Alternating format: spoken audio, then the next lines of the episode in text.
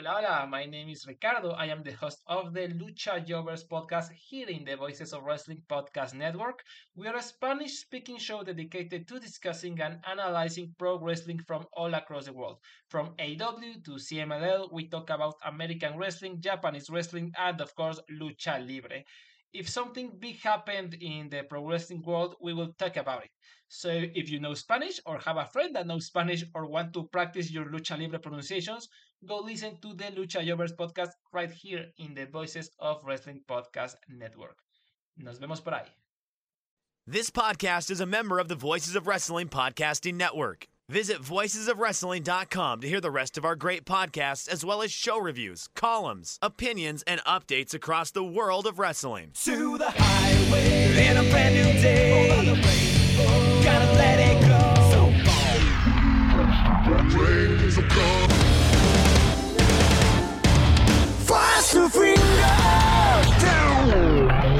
Dance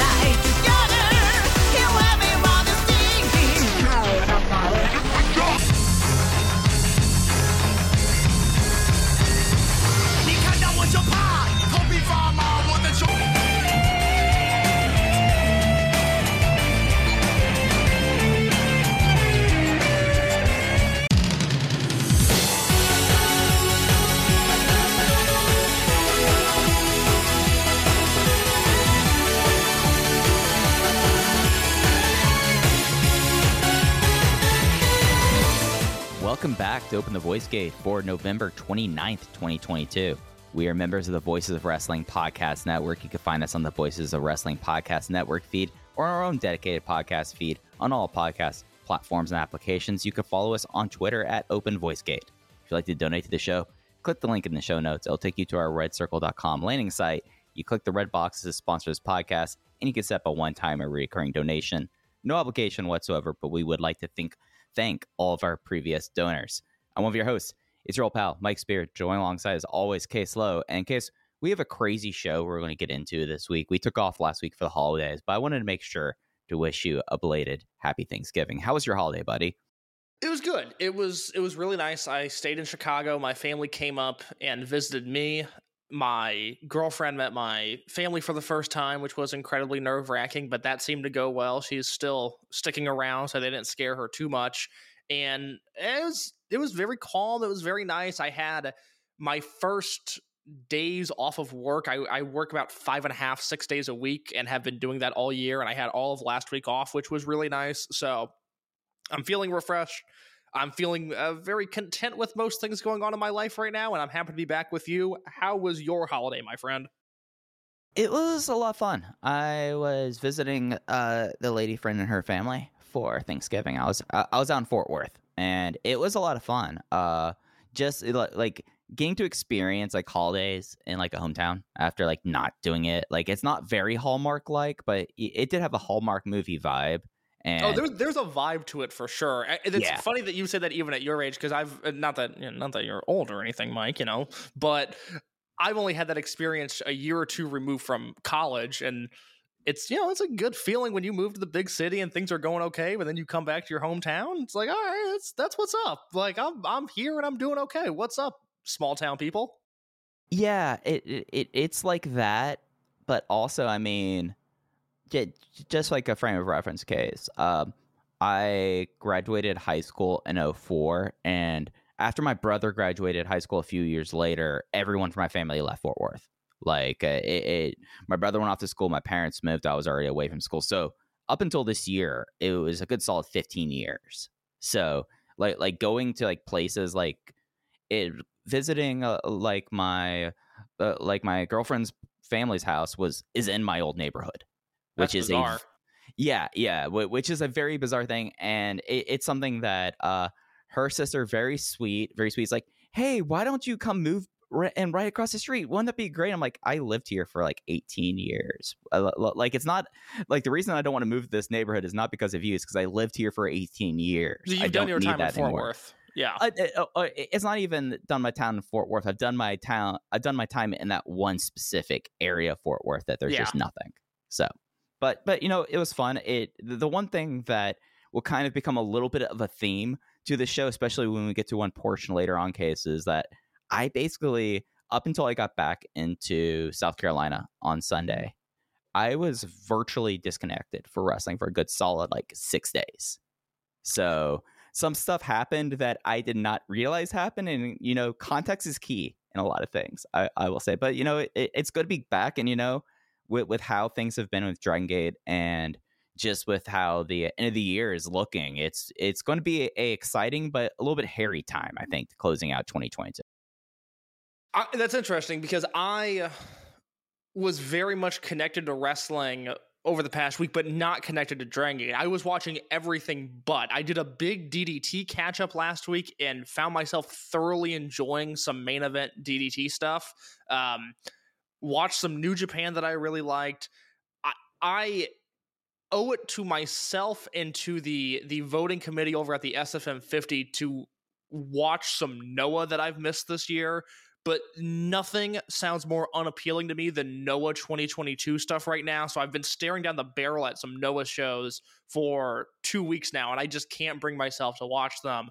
But knowing that I basically, you know, removed myself of, of Dragon Gate viewing for a week and then came back to these Okinawa shows, it was a bit of a daunting process because, you know, people who have followed the promotion this year will remember that they went to Okinawa in late June of, of 2022.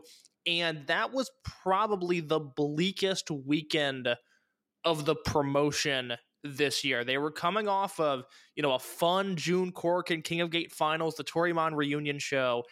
And then for whatever reason, once that final bell rang in Korakuen Hall on that second Toryumon reunion show, it just a flip switched and everything became pretty bleak all of a sudden. They did that that three show stretch in Fukuoka that was dry as a bone, and then they went to Okinawa, and these shows were horrible. I mean, we did not have fun discussing them. We spent as as little time as possible on them. And then they steamrolled right into the July Korakuen show, which had the disastrous menorah angle and the, the disastrous rest of July. But you know, just from the little bit that we've talked, I, I get the impression that you were on the same page as me where we thought these shows were just a ton of fun. Yeah, so j- just because I don't think we, we've ran through the format of uh, of this week's show, we're going to talk about the Okinawa weekend, the three shows that they had there. We'll talk about DG and USA, including King of the Indies and stuff that's happened. And we'll close out talking about Kaito Ishida. But yeah, uh, Okinawa, like, I, I think some of the reasons why everything felt so weird about that was that was like one after another. Like it was very soon to like I think like right after or within like thirty within like three weeks. That was it for like Kaito Ishida in the company too. Like, like there was a weird malaise happening over June around this time, and it wasn't. And a lot of it was stuff on the shows, but there just was other stuff around here that the Okinawa shows did not help whatsoever. Well, I'm looking at these cards right now, and the main event of that June 18th Okinawa show was Kaito Ishida, Kota Minoura, and Naruki Doi versus Dragon Kid, Keisuke Okuda, and Yamato. And I specifically remember watching that match.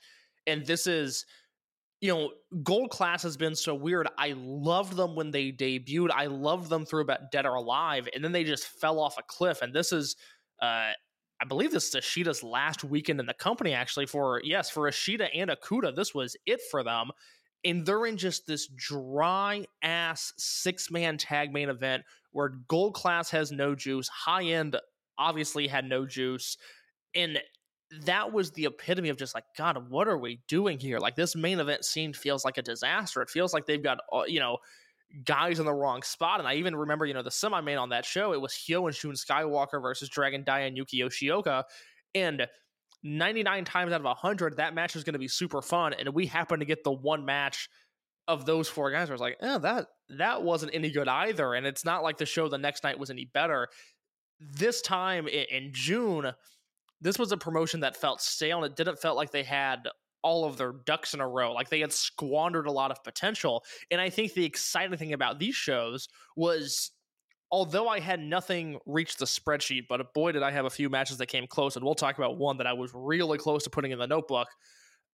It felt like instead of waste wasted potential, we were seeing months and months of, for lack of a better term, good behavior pay off that you know the right moves they made in August and September and October all of a sudden you roll into these lighthearted fun shows and they were lighthearted and fun whereas in June they were just a pain in the ass they were a slog to get through I was really concerned about having that happen again but I had a blast watching these Yeah, and I, I, think some things that helped it, and there's a couple of matches that when we get into the individual reviews, we'll talk about. It, it sometimes with like some of these shows, and Okinawa is w- was the case. Fukuoka, that venue, it really is the case. It, it just feels very bizarre. It does not feel very welcoming. It does not feel like you're kind of playing to the space. I felt like on this tour, especially considering the venues that they were in and the circumstances, they kind of adapted this into like re- remember uh, stories of Prime Zone and Next from Lapis Hall when it like people who would go to these shows that would never be taped or would be taped just for like the Prime Zone things, and they would talk about like these hard hitting or like these hard sounding absolute wars. That was kind of what we got in Okinawa this weekend. there is a match that we will talk about uh, on the first Okinawa show that I will remember for a very long time. I I simply thought it was one of the most fun wrestling matches of the thousands and thousands I've watched this year. This has to be in the top 25 matches that I've had the most fun with. And that is just such a, a delight on a show like this, where again, you know, these these could drag, you know, they they could bring in the wrong Ryukyu Dragon guys. Maybe the Dragon Gate homegrown talent doesn't work as hard. There are all of these factors that can go into these smaller shows, and instead we just happen to hit the right rhythm here. And I thoroughly enjoyed the two and a half shows, the two Dragon Gate proper shows, and then the Ryukyu Dragon, uh, Dragon Gate Dragon X Dragon show that happened as well. Yeah, no, for sure. L- let's get into the reviews themselves. As you said, there are basically two and a half shows. They were on the 26th for the first Dragon Gate show, then the second Dragon Gate show and Dragon X Dragon was were on the 27th. All of them are up on the Dragon Gate network and will be up for the next few days. And just like getting into it, just starting off, we, we start off in Okinawa on the 26th at the Minyo stage, Utahime, uh, 110 attendance did not look like they could put any any people in more into that venue case because that when you're in Okinawa you have to make do with some circumstances. But like just let's just put it out there because this was probably in a lot of ways like not what if you're someone who's a new Dragon Gate fan and you and you see this venue and you see the show this does not seem like what you would hope like Dragon Gate number 2 men's promotion in Japan would look like, you know? No, you've got to think of this show if you haven't seen it and you don't know what you're getting into as a prime zone taping. And if that doesn't mean anything to you, think of the Chikara venue in Allentown, PA. Think of uh, this was old school studio wrestling. I mean, that's just it, the the ring was tiny. It was it looked like 14 by 14, uh, but that didn't stop these guys from working hard. And there was a chandelier. there there was a chandelier, and you can get a really good up close and personal look at it during the intermission of this show. 15 minutes of it, it it was something that like scrobbing through intermission case it was just like a delight to like go ahead 15 seconds because i thought i i timed it out right and it would still be the chandelier and the only w- way i could tell that the image wasn't frozen is i could see the light hitting the prisms on the chandelier differently Yeah, no, if you've got some good weed or some mushrooms or something, you don't need to skip intermission on this show. Just enjoy it while it lasts because it's a nice hard close up of a very, very bright, very pretty chandelier. Yeah, no, for sure. And they opened up this first match in the first show in Okinawa with a six man tag. This was D'Courage, uh, Yuki Yoshioka, Dragon Dia, Madoka Kikuta versus M3K, Masaaki Mochizuki, Susumu Mochizuki, and Mochizuki Jr. Kikuta got the win at the snap pile driver on Junior in 13 minutes and 59 seconds. This match is available for free on YouTube. I thought this was really good. And it's not that I already wasn't excited for Mochizuki versus Yoshioka for the Dreamgate belt on December 6th, which, if you have not heard, that show is going to be free on the Dragon Gate network. You will not need an account on, or you, you might need an account. I, I don't, I don't know. Is there, there's, let me try that again. Because there's no such thing as the free version of the Dragon Gate network. You will not need an account to watch the December 6th Korakuen Hall show. We do not have the full card, but we do know that Yuki Yoshioka will defend his Dreamgate belt against Masaaki Mochizuki there. And this just added to my excitement over it. I mean, the, the chemistry between those two is obviously incredibly strong.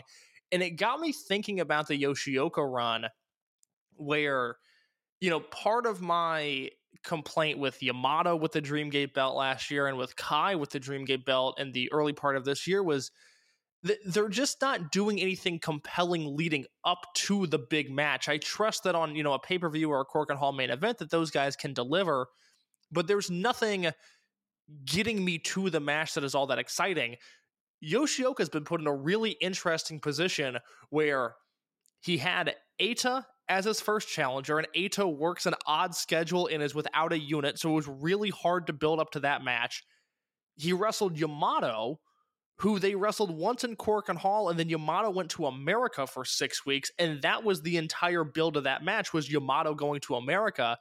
And because of the wonky November schedule that was really front loaded, we haven't exactly seen a ton of Yoshioka and Mochizuki in the ring with one another in the build to this match. And I have no doubt that in the same way that Eita and Yamato, those matches drew really well, I expect more people to be in Korakuen Hall for that Dragon Gate show than any other show they've put on this year, with the exception of the K-ness retirement show. And even then, I, I think they can get close to that number. So it's really interesting to watch what they've done with Yoshioka. There's a big story being told, this overarching story that he wants to beat all of these former Dreamgate champions. We're not getting a ton of chapters in those stories, though. We're really going from point to point to point and I like it. It's worked out so far, both from my entertainment, but also from the box office. Yeah, and it's interesting because we'll get more into the upcoming Hokkaido triple shot. They, the, the, the, I just to say say before we get much deeper into this, what a travel week for Dragon Gate guys! like you have a weekend in Hokkaido, you're back, you, remain on tour. Like I, I think they had another show before this, and then you're you're going from Ryukyu uh, Okinawa to Sapporo, like consecutive weeks. That's as far away across the country as you can get. Just wild. But yeah, but if you look at these Hokkaido shows, they have two preview matches, which is something that has not really happened. And the two preview matches are completely kind of different in what they're doing, and it's going to be kind of fascinating. Yeah, I am really into those Hokkaido shows. We'll preview those uh, after we talk about Okinawa. But this was a super solid opener. I mean, D'Courage uh, I'm just continuously amazed at how successful this experiment has been.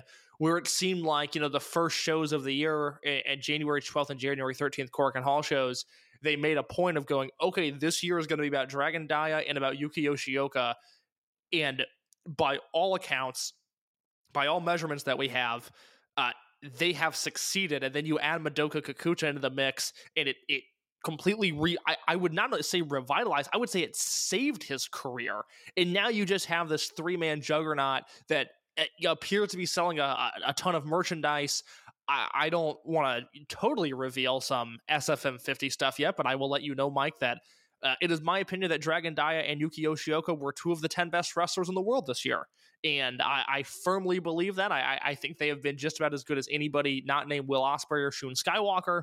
And this was just another match where I just go, God, these guys are so good. Yeah, it's just something that, like, w- when you see groups and units gel in Dragon Gate, and we've been lucky to see them come together relatively quickly. I mean, think about like Masquerade versus RED last year. It, it, it's like that they have been together since birth in a lot of ways, and certainly feels that way about D Courage. Yeah, this was a fun opener. It was nice seeing the preview with Mochi and stuff, and then the junior slide is something I'm enjoying watching Mochizuki Jr. like now drop the belts. He's gotten he's kind of lost his first uh, big feud with Ishin, and he is struggling a bit. And I find that's going to be a fascinating thing to kind of watch play out on these uh, these small shows before we get into Korakuen because I, I have a feeling that he's going to be on a pretty stiff losing streak, save one match he had this weekend. Beat for beat, I have enjoyed every single thing they've done with Mochizuki Jr. since his debut. We're, we're six months deep into his career, and I think just about every match he's had has been super compelling. I think every angle he's been involved with has been great. I love the way he's being handled. Uh, this is one, you know, I don't know what this end story is. You know, this uh, for for lack of a better term, this first stage of his career that I think we're still in. But I'm really excited to get to the finish line there because I think by the time we hit that point, we'll have a really unique story that we'll be able to look back on and go, God, they they kind of nailed this because so far they have. Yeah, no, it's gonna be really cool to see how it plays out. Uh, match two, special singles match. Well, it wasn't special, but it is special because it's Minorita versus K-Jax. In case K-Jax won with a choke slam in four minutes, and uh, th- th- this was just kind of like a Minorita 101 match, wasn't it? I, I I cannot focus on Minorita when you have a man like K-Jax in the ring. I, I don't totally know what his background is. It I is it true that he's like a was like a rugby guy who just liked Okinawa and moved there and then became a pro wrestler? I think I read that somewhere. That rules. I love that. Uh let's okay so guts dozer in the voices of wrestling discord who has made a number of, of great Dragon Gate uh, informational videos that are on youtube we've pointed them out before said as far as i know he's an aussie amateur kickboxer who just really loves okinawa and wanted to be a wrestler That rocks. That rules. Like the, the that is completely not what I expected for like a backstory, but I think that rules. Yeah, and, and I guess that would kind of make sense with Dingo. You know, like Mad Dog Club. yes uh uh, the th- the thing with K-Jax is, and, I, and I'll have more to say on him when we talk about the second show. I don't know. I, I, he's not good. I don't know if he's ever going to be good. And I want to offer him a seven figure contract. He's I- char. He, I- I just- can't- your there's- eyes I- can't go away from him. I I am not claiming to be a, a, a wrestling savant by any means. I'm not claiming to be a creative genius, but I just I kept on looking at him and going, God, I can make money with him. I just let put me in, coach. Let me let me handle K-Jax's career for a year. You give me a year with him, I can make money in your territory. There is something about this guy that I became so infatuated with over this weekend. Yeah, and, and, and I mean, like that's some of the fun stuff you get with these. This this was like the kind of the spice that I really wanted out of the June weekend, where it just was not there. Like, and and, and I know there might have just been like a a fog of just uh bad vibes around, given what would happen over the next like few weeks. But getting like just like just random stuff like K-Jax, just like make like a show. Like these shows are not long. Like I got through each of the Dragon Gate proper shows an hour, forty five minutes, but just like having that in Minorita versus K-Jax. It, was the match really that good? No. But was it eh, incredibly charming? Yes. You have to go out and see K-Jax. And that's you know, and I, I'm a little higher on Ultra Soki than than you were, but nevertheless, K-Jax is fun and charming. And the, the last Okinawa weekend was a lot of Ultra Soki, who was a wrestler that you in particular were just not wowed by by any means. He did a great job at ringside this weekend. yeah, he looked very good, not wrestling.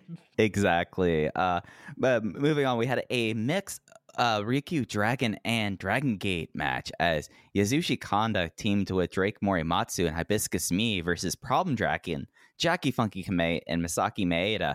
It was Drake Morimatsu pinning Misaki Maeda with the Drake driver in 12 minutes and 3 seconds. In case we we, we, we have to have a discussion about Hibiscus Me on these shows.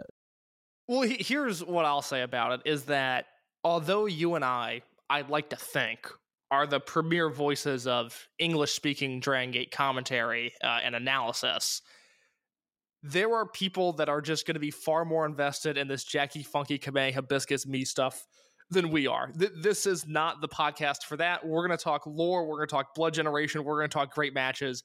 There are people that are going to be really into Jackie Funky Kame's evil stepmom Hibiscus me and their relationship.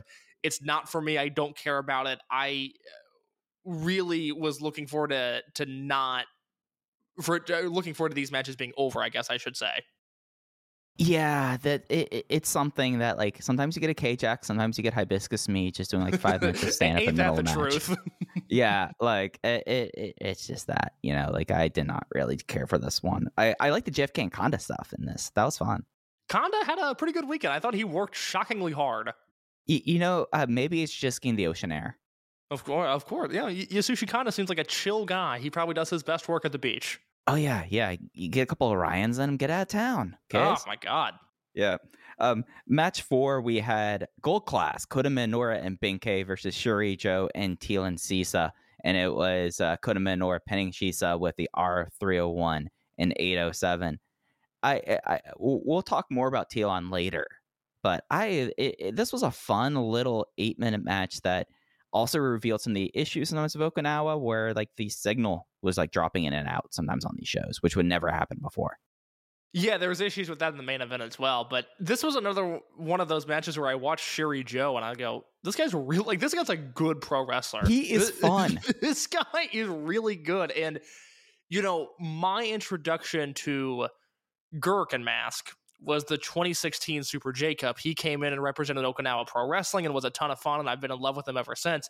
And I'm just kind of waiting for Joe to hopefully one day, if he wants it, to have an opportunity to work a show outside of Okinawa in front of just some different eyeballs because I think he's a wrestler that people would really enjoy, but only the the most perverted of the biggest perverts are going to watch him wrestle.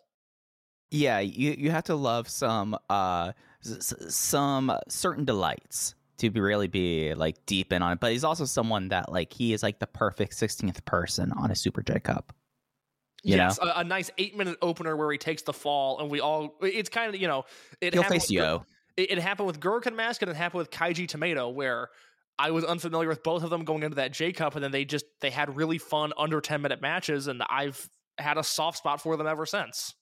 Yeah, no, and it's something that that is also just like the idea of Shuri Joe in a New Japan ring against like Yo, you know. the king of sports, in Shuri Joe. I love it. I'm into it. it's perfect. No, no, but this was a fun one. Uh, then uh, the next match, the semi-main event of night one, was an eight-man tag. Z Brats, Kai, BB, Hulk, Shun, Skywalker, Hio, Diamante got the week off. It's probably for the best. He probably would have launched people into into that chandelier, and they went up against this mixed team of Strong Machine J, Mad Dog Club, because case uh, Gurukun Mask is a heel now. Gurukun Mask is a heel. Uh, Saver, my main man, and Leona. It was a disqualification when Zebrat threw down the referee, and then Tatsumi Fujinami had to go save his fail son. I'm not doing a bit when I say that if this match would have had a clean finish, I probably would have went four stars on it.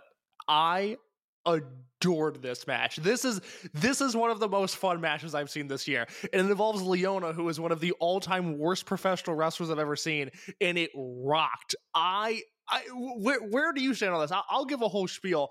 I adored this match, and I would love to know if we're just on completely separate pages. Oh, this was the sleaziest thing I've seen in a long time. Like in the Dragon Gate ring, this was like the sleaziest things. I, I, I mean, and, and it's something. So, case I was uh, watching uh the Big Brunch. That was a show. Like, what did I do instead of watch wrestling? Well, watched a lot of cooking rally shows. And one one of the things is someone does a version of the Cheddar Bay biscuit from uh from from from Red Lobster, and they like immediately call it like the the most slutty thing they've ever eaten. This is a slutty match in that way, just because it's so decadently sleazy. If that makes sense. I I thought this was old school. Like I was thinking about a match earlier today of Eddie Gilbert and Ricky Steamboat versus Barry Windham and Ric Flair, which is Steamboat's return to Crockett, and how it's just it's kind of a wild brawl. It's it's loose, but the the talent is there, and it's just a match that has just stuck with me. It's like God, that's that's kind of what televised pro wrestling should look like. That's really really fun stuff, and although it is dangerous to compare anything Leona has ever done to anything that Ric Flair and Ricky Steamboat have ever done, I kind of got similar vibes from this, where it was just it was a fast paced walk and brawl where you've got you know Shun Skywalker and Gurukun Mask going at it, which obviously is just what I'm all about. You've got Charami Saver, who is again a great pro wrestler, or at least a very good pro wrestler. And there's something about Leona just clearly being the weak link of this four man team, in Kai in particular, kind of zoning in on him and bowling him around. Eh, There was beauty to this match structure. Like, this is a match that was just a ton of fun. And had it not ended in a DQ where, you know, Kai goes to cut Leona's hair, which, by the way, if Kai would have cut Leona's hair and this match would have continued, I would have lost my ever loving mind. But he goes to cut his hair. Uh, Yagi tries to take away Kai's scissors, and Kai shoves Yagi down for the DQ, which I thought was a huge disappointment because if the match continues and we get a 90 second you know, Shun Skywalker, Gurukun Mask, hot finishing stretch, I'm giving this match four stars. Like, I would have thought it would have been legitimately great at that point. But even with the bad finish, out of nowhere comes a man who I think is the third greatest professional wrestler to ever live, Tatsumi Fujinami, and he cleans house on Z-Brats. And I'm just like, I didn't know any of this was happening. I didn't know, I, I didn't look at these cards ahead of time. I didn't know Leona was on this show until he walked out. And then I went, is that Fujinami's kid? Why is he here? Like, what is going on? And then not only does he work this match that I thought rapidly or, or rather outrageously exceeded my expectations, but Tatsumi Fujinami comes out and gives Kaya dragon screw. And I, I was just dumbfounded by all of this. Yeah. Uh, so I, I did a little bit of research. I wasn't able to between like like when we started speculating caves. I was it, it, it was it, it was overnight in Japan. Like like I didn't expect to hear back for anyone about this, but I think this is a lot like remember how Shinsuke and Nakamura and whatever the uh, fake Chono is was on that Sapporo tour. Yeah, I, I I think this might be a Lek thing with Leona and Tatsumi Fujinami because they, they they don't live in Okinawa.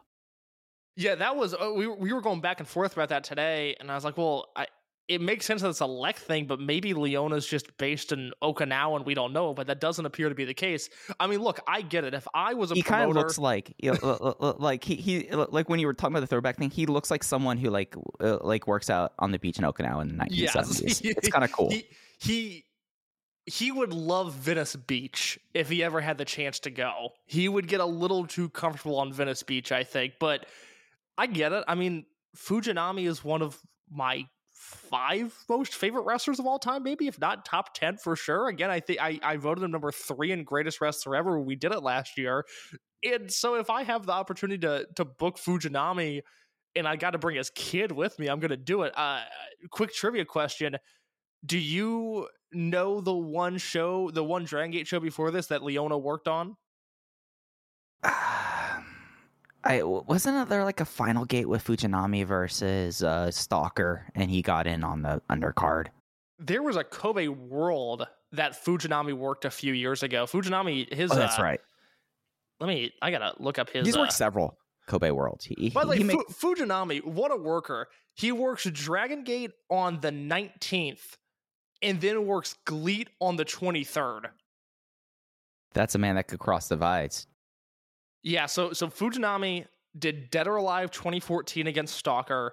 He did a match that I'll talk about in a second, and then he did Kobe World 2018, Hiro Sato, Masaaki Mochizuki, and Fujinami versus Don Fuji, Punch Tominaga, and Yoshiaki Fujiwara. Which, oh my god, what a what a combination of guys! Uh, but Leona would have worked the 2018 Shingo Takagi Homecoming show. He worked the semi main which was Genki Horiguchi, KZ, Susumu Yokosuka, and Leona against Big R Shimizu, Jason Lee, Masato Yoshino, and Naruki Doi. One of those things is not like the other seven, and I say that with all due respect to Leona. And then the main event was the Shingo homecoming match of Shingo Takashi Yoshida and Yuko Miyamoto versus Dragon Kid, Masaaki Mochizuki, and Tatsumi Fujinami, which is an all-time god tier trio team. Ah, it, it, it it's nice when you can get Fujinami around. It's just it, it, it's one of those things that I, I'm okay with Leona being around if he's going to take us back to like 1982 and we're in uh we're in the concession stand, you know. I love Fujinami. I, I find even his old man work to be charming, whereas Fujiwara, I find it to be sad.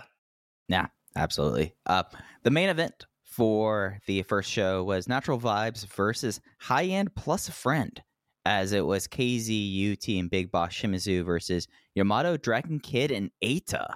Eita teaming with Dragon Kids since 2018. That's spicy. And Yamato penned UT with the Galleria in 14 minutes and 50 seconds. Yeah, Dragon Kid, Eita, and Yamato is pretty much the biggest trio they could book from a star power perspective, right? Uh, I mean, I, I would probably sub in Dragon Kid for Yoshioka at this point. Yeah, that's okay. That's fair. It, it's a it's a really nice trio. I would like for them to run some Dragon Kid Yamato and Eita matches outside of Okinawa where we can actually see if this makes a difference from an attendance standpoint because I think it's a super interesting trio to run. And my thought here is the same thought I had on the second Okinawa show, which is man, we really need a Yamato and UT singles match. They've had two, neither of them have made tape. I, I need to see what these guys can do with 12 minutes by themselves because their chemistry is excellent. Yeah, I actually went notebook on this case. I loved it. I thought that this was just like, oh, if this is where we're gonna put Eita in in an absolute just chop fest because they decided to make this prime zone, I'm here for it. And also, like Shimizu and DK were lighting each other up. Like with how Okinawa is, did they not think like, okay, tomorrow I'm at the beach, this is going to like sunburn awfully? Because like that's what went through my mind during this. Like, oh, you're gonna have a rough time at the beach tomorrow. I can assure you, Big Boss Shimizu did not think about a future action. No, that did no, no, not not- happen. Not whatsoever. I I- there there are funny photos of Shimizu and Okinawa. So no, he doesn't think. I, I really I like this match. I went three and a half on it, but I, I see where you're at here. I- is going to be interesting to watch. You know, I feel like this entire calendar year we've been on Eita watch and waiting for him to do something, and that thing has not always been what we've expected. But we're hitting a point again where you know Perros Del Mal upon is over. Nozawa is supposedly retiring and Kotaro Suzuki appears to be DDT bound. So what what's what's his next step in the greater Japanese wrestling universe and how does it impact him in Dragon Gate? Uh, You know, a lot of people have been waiting for the the shoe to drop on s- his schedule changing in Dragon Gate. He already doesn't work every show. I always thought that story was a little bit overblown. Just again, when people are attached to Nozawa, I think people act pretty irrationally. But he's clearly sticking around, eh, but the ecosystem around him is changing, and I'm really curious to see uh, how that impacts him going forward. If it's him teaming with Drankin and Yamato for a little bit, great, because I think that's a fantastic trio. And it's something that like if you're someone that's like going like, oh, he's got to be gone. There there is an argument that like since these are like fan trip shows that like a lot of the people there are people that go on like a Dragon Gate vacation. Jay has talked about these on the show before about Sapporo. It's very similar with Okinawa that maybe it was something that he was already agreed to these dates ahead of time too, you know. And this is where you fix. This is where you could plug them in. So like, there's a lot of ways like that. There has been no sort of direction in Eita Watch, and it's even more like question marks after all the uh, uh Paracetamol stuff you ran through. Yeah, but he's he's still working a ton of house shows. I mean, I Yeah. I, he he's not he doesn't work every show, but again, he's he's on the same schedule as Mochizuki, and that's been that way. And I just I don't think we act that way with Mochizuki because he's not aligned with Nozawa, and so people are are able to see with 2020 vision. But for some reason, with Eita, it becomes a, a bigger story than I think people realize it is. So you know, maybe, maybe next week I'm wrong, and it, it, it he starts doing the Doi schedule where he's only in Korakuen in Osaka and the big pay per view shows. But I, I, I expect H's Dragon Gate work to stay the same. I'm just ready for him to be back in a unit. I, want people to have the ability to buy an Eita Dragon Gate shirt again, and again, if that's him filling in with high end for a little bit, I, I think that's a smart move. I'd really like to see that. Yeah, and for for the conspiracy minded, Eita is going to Hokkaido next weekend.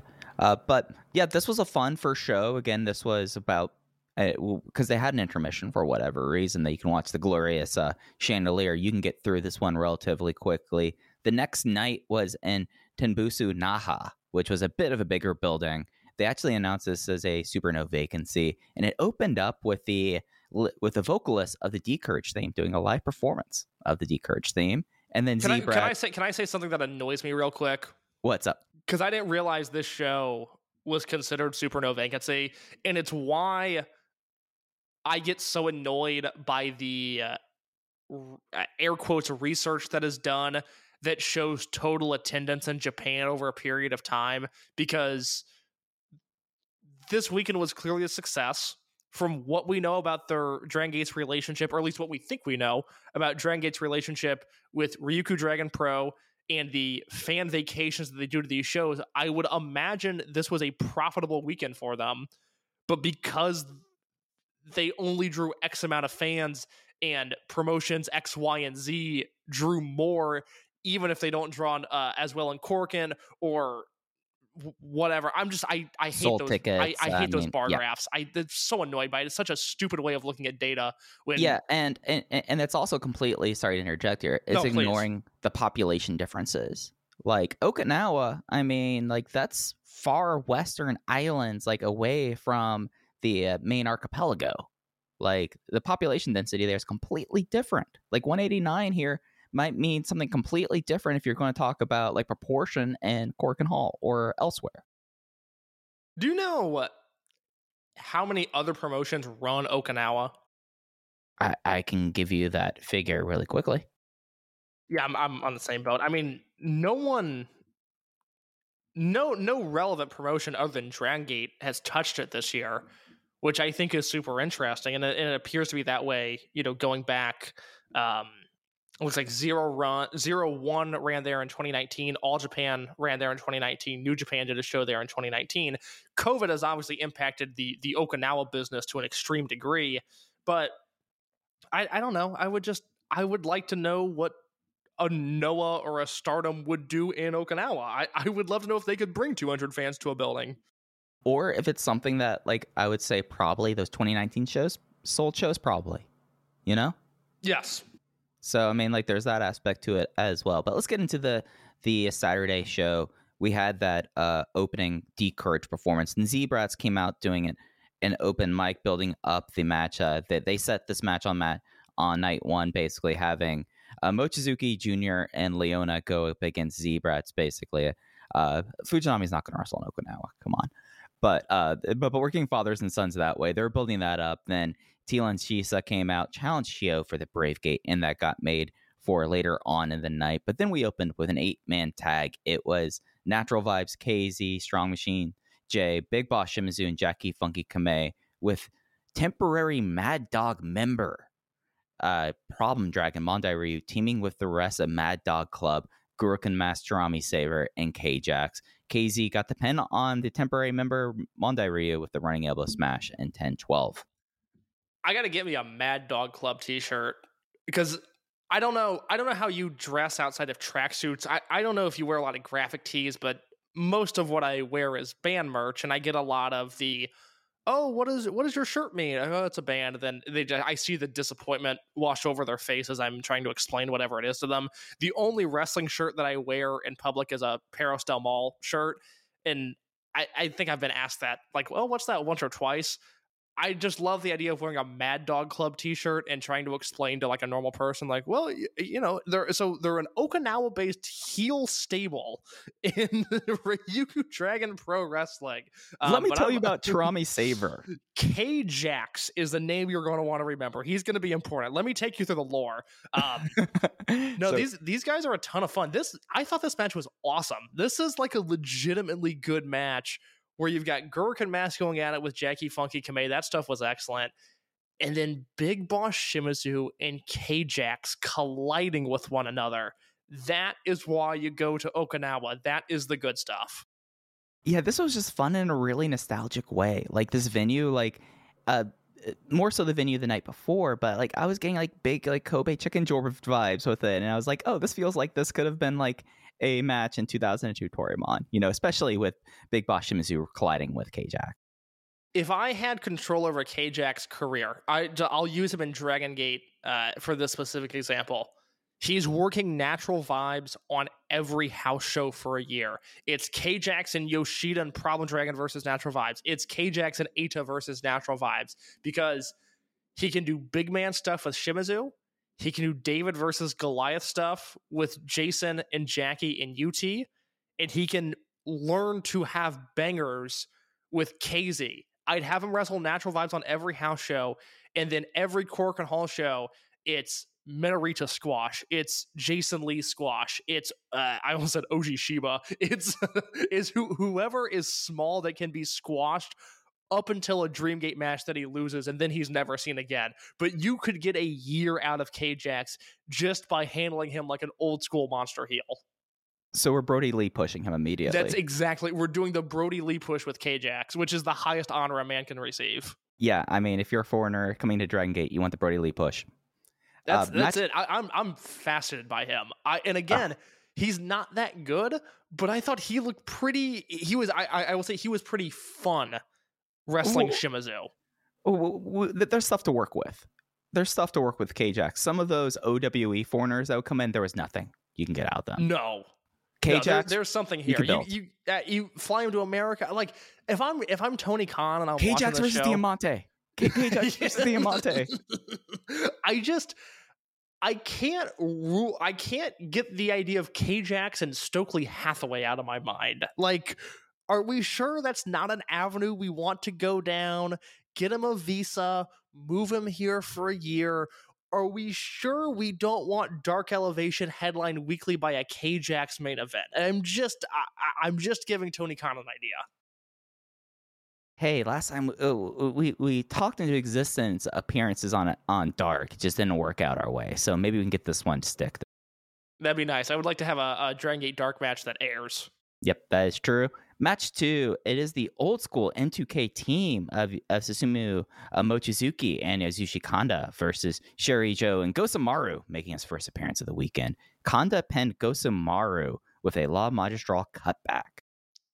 Shuri Joe and Susumu Mochizuki is an exciting combination. Those are those are two guys that, uh, for as respected as Susumu is, I'm still going to call him sneaky good. I just gave my piece on Shuri Joe. I, I had a lot of fun watching this, and Kanda like Kanda worked hard this weekend, which is odd because he never works hard. Yeah, it, it, Susumu almost took this match out, say the Shuri Joe stuff.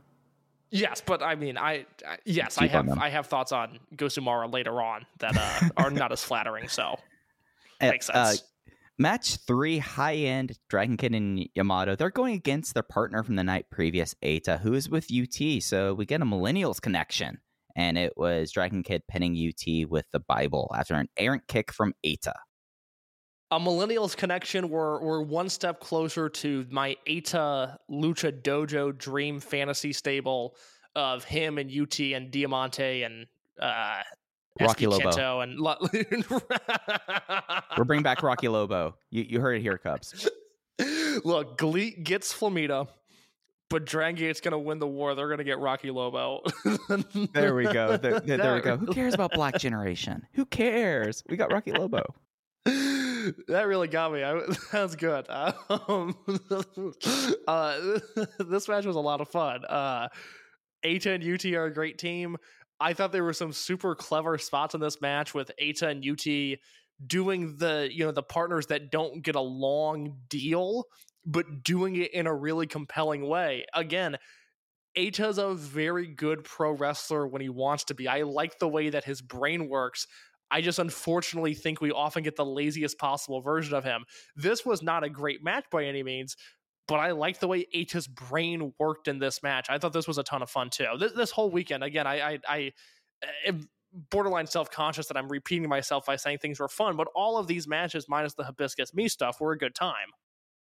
Yeah, and it's something that like in this match, I, I it was something that like I don't want to reevaluate Dragon Kid and Eita. That's like the last thing I want to do. But I was like, am I like liking this a little bit more? I think I am. I think I Well, am liking. Eita as a just in general. Oh, oh, oh! Just the two of them interacting and existing in the same world. Oh, I was God, so yeah, done no, with it's them. great. Yeah, no. So, so I, I, I- thought this was fun. You know, we got a marionette case. and also a perfectly logical finish where you know UT gets thrown to the wolves basically and, and eats a big finisher and it just was like ah oh, Eita's he's still him for a while and it was it was comforting it was good stuff Then we had the six man tag that was set up the night before Masaaki Mochizuki, Mochizuki Jr., and Leona teaming up against Kai, BB, Hulk, and Shun Skywalker. Leona got the win over Kai with an inside cradle, but it was after a whole bunch of shenanigans and his dad saving him. this was not as fun as the night before but the fact that Leona had matches that weren't actively bad is such a massive step in the right direction You know, for for for what I assume was like a bot program, this was lively. It, it like the match wasn't fine. The match wasn't great. It, it, was competent. It was a three, but it was something that the story playing off across those two things. I was like, all right, this this this added a little bit of spice to the weekend. It didn't. It, it, it was not an active detriment where it really easily could have been. Oh yeah, no. If you're if you're grumpy about this, you gotta you gotta take a deep breath. I mean, this was harmless fun.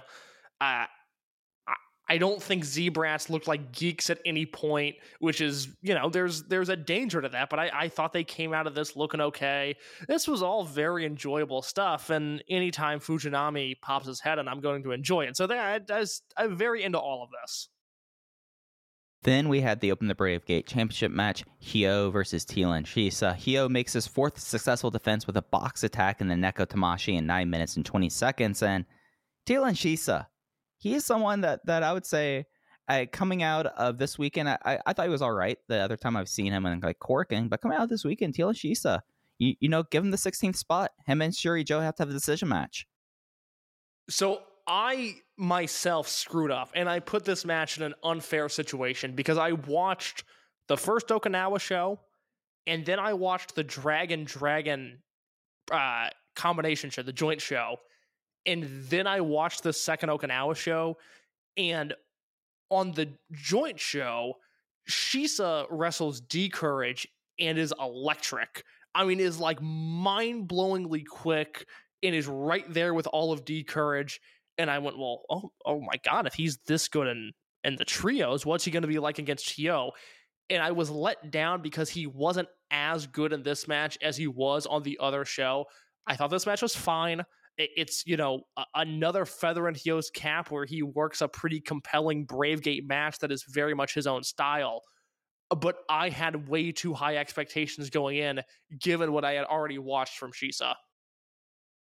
Yeah, you, you, know, like I came into this thinking of like, oh, it's going to be a Hyo Bravegate match, and I, now I'm pretty well accustomed to it. So I didn't have that coloring with it, and I liked it. I think uh, probably a good bit more because of that. Because I was like, oh, it's going to be Hyo, you know, healing, you know, basically like he is he operates in a certain way, and it's going to be can the local guy overcome the odds against a touring champion, and that worked for me a lot. Yeah, very much so. No, this was this was not a bad match by any means. It, it, was a bit of a disappointment just given the way that I I headed headed into the match, but you know, this Hyo Bravegate run has been very interesting to watch because he's starting to execute something that I've praised him for in the past is that he has his own style that I think has helped make him stick out. And I, you know, you, you go through the reign. he won it from Dragon Dia, he beat SB Kento, he beat Jason Lee, He beat Dragon Kid, he beat Shisa here. I was way more into that SB Kento match than most people were. I and outside of that, you know, I, I don't know if he's done anything great, but I think he's been very good. I think he's been a very good champion. And for as odd as the Bravegate belt has been, you know, you think about how it was, you know, it went from Susumu to Ishida had that huge run, but then once Ishida lost the belt, you know, when Okuda and then Genki and then Kagetora and then SB Kento had a few stabs at it the belt is healthy on Hyo right now. He is a guy who is at that right star level for being the Brave Gate champion. And I think he has done wonders with the belt. So I, I'm really into his run right now. Yeah, it's something where I remember the lore of the Dragon Kid and Eita feud where Eita ripped up the Brave Gate and they gave it a white strap because the idea is that each champion colors it with their reign. And it's it's something where like Hyo's reign really has like it's very distinctive in the way that I feel like that they were trying to allude to with that. Whereas sometimes, you know, that that's that's a cute catchphrase, but it's not actually reality. Hyo has changed the Brave Gate to his to his purposes. And I think that's very fascinating. I think it's very successful for him. I it's something where he constantly has found ways to take just this personality and charismatic aspect and revolutionize his career around it. And it's remarkable to see. And you think about the best Brave Gate runs in history for whatever reason, maybe it's just the fact that it, it is technically the mid card title, but you think about the best Brave Gate runs, and they all have some personality to them. You know, you think about Pac, what he did, and you think about that Flamita run, and you think about Kotoka when he had the belt, and Yosuke when she had the belt. And then you think about even that great Kaito Ishida run had its own little tone to it.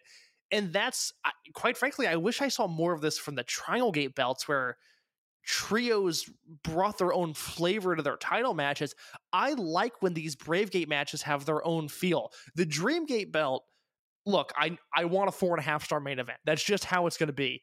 I am much more forgiving and much more excitable at the idea of the Brave Gate title meaning something different to each champion and do all of those matches looking different. And I like the way that Hyo has handled his title run, even if we're not getting, you know, the level of matches that we got with Ishida or Flamita or, you know, obviously Pac. Uh, it's still been enjoyable, and I think it's been serviceable to both the belt and to Hyo as a wrestler. Yeah, and it's something that uh, you know. Do I think he's ever going to build himself up to be a, a Dream Gate challenger? Probably not. Like the most you're, you're probably talking about is one of those burner ones, but this is something to, like to show that he's able to see like, hey, what is the idea of a Dreamgate match if Hyo? That's something that we couldn't talk about last year. But that's something that I feel like it, it's still a very slight possibility, you know, in the future. But it's something that you know you can't just immediately cast it aside. SB Kento versus Hyo for the Dreamgate belt at a Champion Gate main event is something that I would like to see. Oh yeah, for sure, for sure. And the main event of the Dragon Gate portions of the Okinawa weekend was D'Courage versus Gold Class. Yuki Yoshioka got the win on Minorita with a new move. It's the Bone Mace, which makes me wonder between the the Battle Hook and the Bone Mace if there's some video game thing or if he's just like a big Castlevania fan. But the Bone Mace is a pop up choke power bomb that um, my, my note for this finishing move, other than writing down what it was, splat. yeah, this was this is very solid. It's a nice three and a half star main event. Guys worked hard. Uh, we're going to see better versions of this match in the future, but uh, good stuff. A good way to close out the Dragon Gate portion of the weekend. Yeah, I like the fact that they kind of mixed up the pairings as you would expect with this. Like you had Minorita with Kikuta doing like the weird waist spin that actually was kind of funny. The reverse giant swing, which I, I yes. think Joe Gagney is the one who put it on his Twitter. Eh, worth worth taking a, a look at because I've never seen this happen in a wrestling ring before. Right. Yeah. So, so like, I mean, you could have very easily done like beef versus beef, Yoshioka versus Minotaur. You know, replay that, and then the Brave Weight Brave Gate weight guys, but they mix they mix up the pairings here, which you know I think is kind of important when you have like trios that with, with with their size you can't like mix up members. You have to kind of mix up combinations in the match, and I'd like the fact that they kind of went to that. It showed showed a little bit a little bit of depth that I like to see. That's that's that's a very good point. And that concluded the weekend for Dragon Gate side. Support for Open the Voice Gate comes to us from HelloFresh. With HelloFresh, you get farm fresh, pre portioned ingredients and seasonal recipes delivered right to your door. Skip trips to the grocery store and count on HelloFresh to make home cooking fun, easy, and affordable. That's why it's America's number one meal kit. And the holidays, we're we're right in the thick of it. Like we got through the first big one if you're in the states and if you celebrate, but we've got a lot more. But but we're all around it. But HelloFresh makes this busy time of year easier than ever with chef crafted recipes and pre portioned ingredients delivered right to your door so you can spend less time meal planning and prepping, more time spending spending time with your loved ones there. In case, at least for me, I know like going through one bout of holiday cooking, I really need some roughage. Like I just need it. I know how I operate. You know, it's Texas. It's a lot of meat and potatoes. But when I see some stuff like the the bavette steak with roasted garlic pan sauce. I, I I think a little bit back like, oh, mm-hmm. there's asparagus there. I can get my way through that. I, I can eat healthy, but also get the things I like with HelloFresh. The thing I like about HelloFresh, not only am I getting great food, I am getting an activity out of it. You know, I I I'm a, a, man that you know when I when I take my lady out, I like taking her to as nice of restaurants as I can afford. I like having you know planned date nights where we're gonna do this, this, and this, and I'm gonna take you here, here, and here. Great thing with HelloFresh is because I'm kitchen illiterate they deliver this box to me, and all of a sudden we've got a date night making. Let, let me throw a variety of meals at you here: sweet chili pork and cabbage stir fry, which I'm a huge fan of. Dijon onion crunch salmon, which is magnificent. You scroll down this page a little bit: chicken and waffles, white cheddar burgers, shroom and Swiss pork burgers, all stuff that we happily devour. It's not only easy to make, it's fun to make, and it tastes delicious it's cold outside. You know, you, you want to make a meal w- with your sweet and cuddle up on the couch and watch Tulsa King. Like, like I, that's what you want to do during the holidays, right? I want to grab my girl, make some hibachi style mushroom stir fry, and finish off season three of Dead to Me, which I have three episodes left of. I, I mean, that's what we talk about. That's the reason for the season. It's making meals with loved ones with HelloFresh and watching your streaming shows. So, how do you get in on this? Well, there's a great offer going in right now. It's holidays time, so you know HelloFresh is going to bring it and what this offer is is 70% off plus free shipping. The way you do this, you go to HelloFresh.com slash VOW70 and use promo code VOW70 for 70% off plus free shipping. That's VOW70 for 70% off plus free shipping when you go to HelloFresh.com slash VOW70 and use VOW70. HelloFresh, America's number one meal kit. Case, with how these weekends are, they finish things off with Dragon Cross Dragon. It's always it's always promoted as a Ryukyu Dragon produce show, but for us this week it was a four match jaunt. It is on the network. It was also available on Twit casting, and it really kind of was the story of two of both halves of this very short show, wasn't it? Well, uh, I yes, I can give you takes on the first two matches real quick. Uh, the show kicked off with Ryo Saito versus Masaki Maeda, and I don't know where you're at, Mike. I have watched every match that has made the Dragon Gate network this year, with the exception of the May 3rd and May 4th Kyoto KBS Hall shows, because they were right before Dead or Alive, and with work stuff going on, I did not have a chance to watch those before Dead or Alive. Other than that, I've watched everything that's hit the network. I've watched probably 80% of the YouTube uploads, but I made an executive decision to skip Saito versus Maeda. There are just not enough hours in the day for this bullshit. All right, it was eight minutes and 51 seconds. He submitted her with the Cycling Yahoo. I give it one and three quarter stars. And as for Dragon Kid and Yamato versus Tarami Saver and Hibiscus Mii, it was a Hibiscus Mii match that went 17 minutes. It was longer than any other match on the weekend. This was the longest match on the weekend in case. It was 17 minutes. How long did this match feel like to you? Oh, safe estimate is 34. Double it. Yeah, uh, I'm gonna have a bill for my time that I'm gonna be giving to Hibiscus Mii. It, it and and it's her act is over in Okinawa. Like I'm not gonna take that away from her, but it's something that is so lost on translation on a Dragon Gate show. It just feels so discordant in a way. Like I mean, the matches stop for like three to four minutes each time. Like this happened last Dragon Dragon show with Benkei. Remember? It was like four or five minutes. Yes. I, And and uh, just- look, I, I hate to disparage the Mad Dog Club, huge Mad Dog Club guy, but Tarami Saver. Oh, my God. The, the, the, he won the uh the, the Aru King title from Benkei. We haven't seen that match yet. Oh, I didn't know that happened. I want to You didn't that. notice that he he was walking around with that belt and not Benkei this that's, weekend? That's a, that's a good point. Okay, so that show November 13th. That, God, I want to see that show. Yeah, yeah. And that my was- man. And of course, semi-main event: KZ and UT versus Hibiscus, me and Jackie Funky Kamei. I, I, I'm gonna have to watch it because it's a title match, but I, It's a I land of contrasts. It's a land of contrasts. But yeah, uh, it, it, it's just something that for me, and I feel like that it just, I get it, and I just like I I've stopped rating hibiscus mii matches. They're they're just X's, whatever, and I just move on. the you thing know. is, the the last two matches I thought were very good at least. So Absolutely. We had D'Courage versus Gosamaru, Shuri Joe, and Tyrion Sisha. And it was D'Courage getting the win with the frog splash on Shuri Joe from Yuki Yoshioka. And this was an absolute blast. This was a whole lot of fun. yeah, I kind of said my piece on this earlier. I thought Tyrion Shisa was outstanding in this match, it, to to a point that it ruined the Bravegate match for me because I thought he was so good here. This was maybe, for lack of a better term, the most traditional Dragon Gate match. Like this was just a fun six man tag that was worked at a ridiculous pace. I thought Gosamaru, you know, lacked a little bit behind Joe and Shisa and the D'Courage guys, but still, this was like a three and a half star trios match that is well worth your time. A lot of life on it. A lot of life in it. I was three and three quarters, so we're kind of on the same page there. And then we had the main event of the weekend. This was for the Twin Rio tag team titles. It was Natural Vibes, KZ and UT defeating the Mad Dog Club of Gurukun Mask and K-Jax. It was an elbow smash jackknife pin on K-Jax, and big news coming out of it, UT was banged up in this match and has been pulled from ongoing cards, but does not look like it's going to be a prolonged injury. He looked like very early on, actually tweaked his knee, wrestled the remainder of the match, and then they've pulled him for upcoming shows. Yeah, I went three and three quarters on this. This uh, Four. Oh, Four. four for you. Good, good. I, good for you. You didn't have the fear. A K-Jax hit in the notebook. How about that?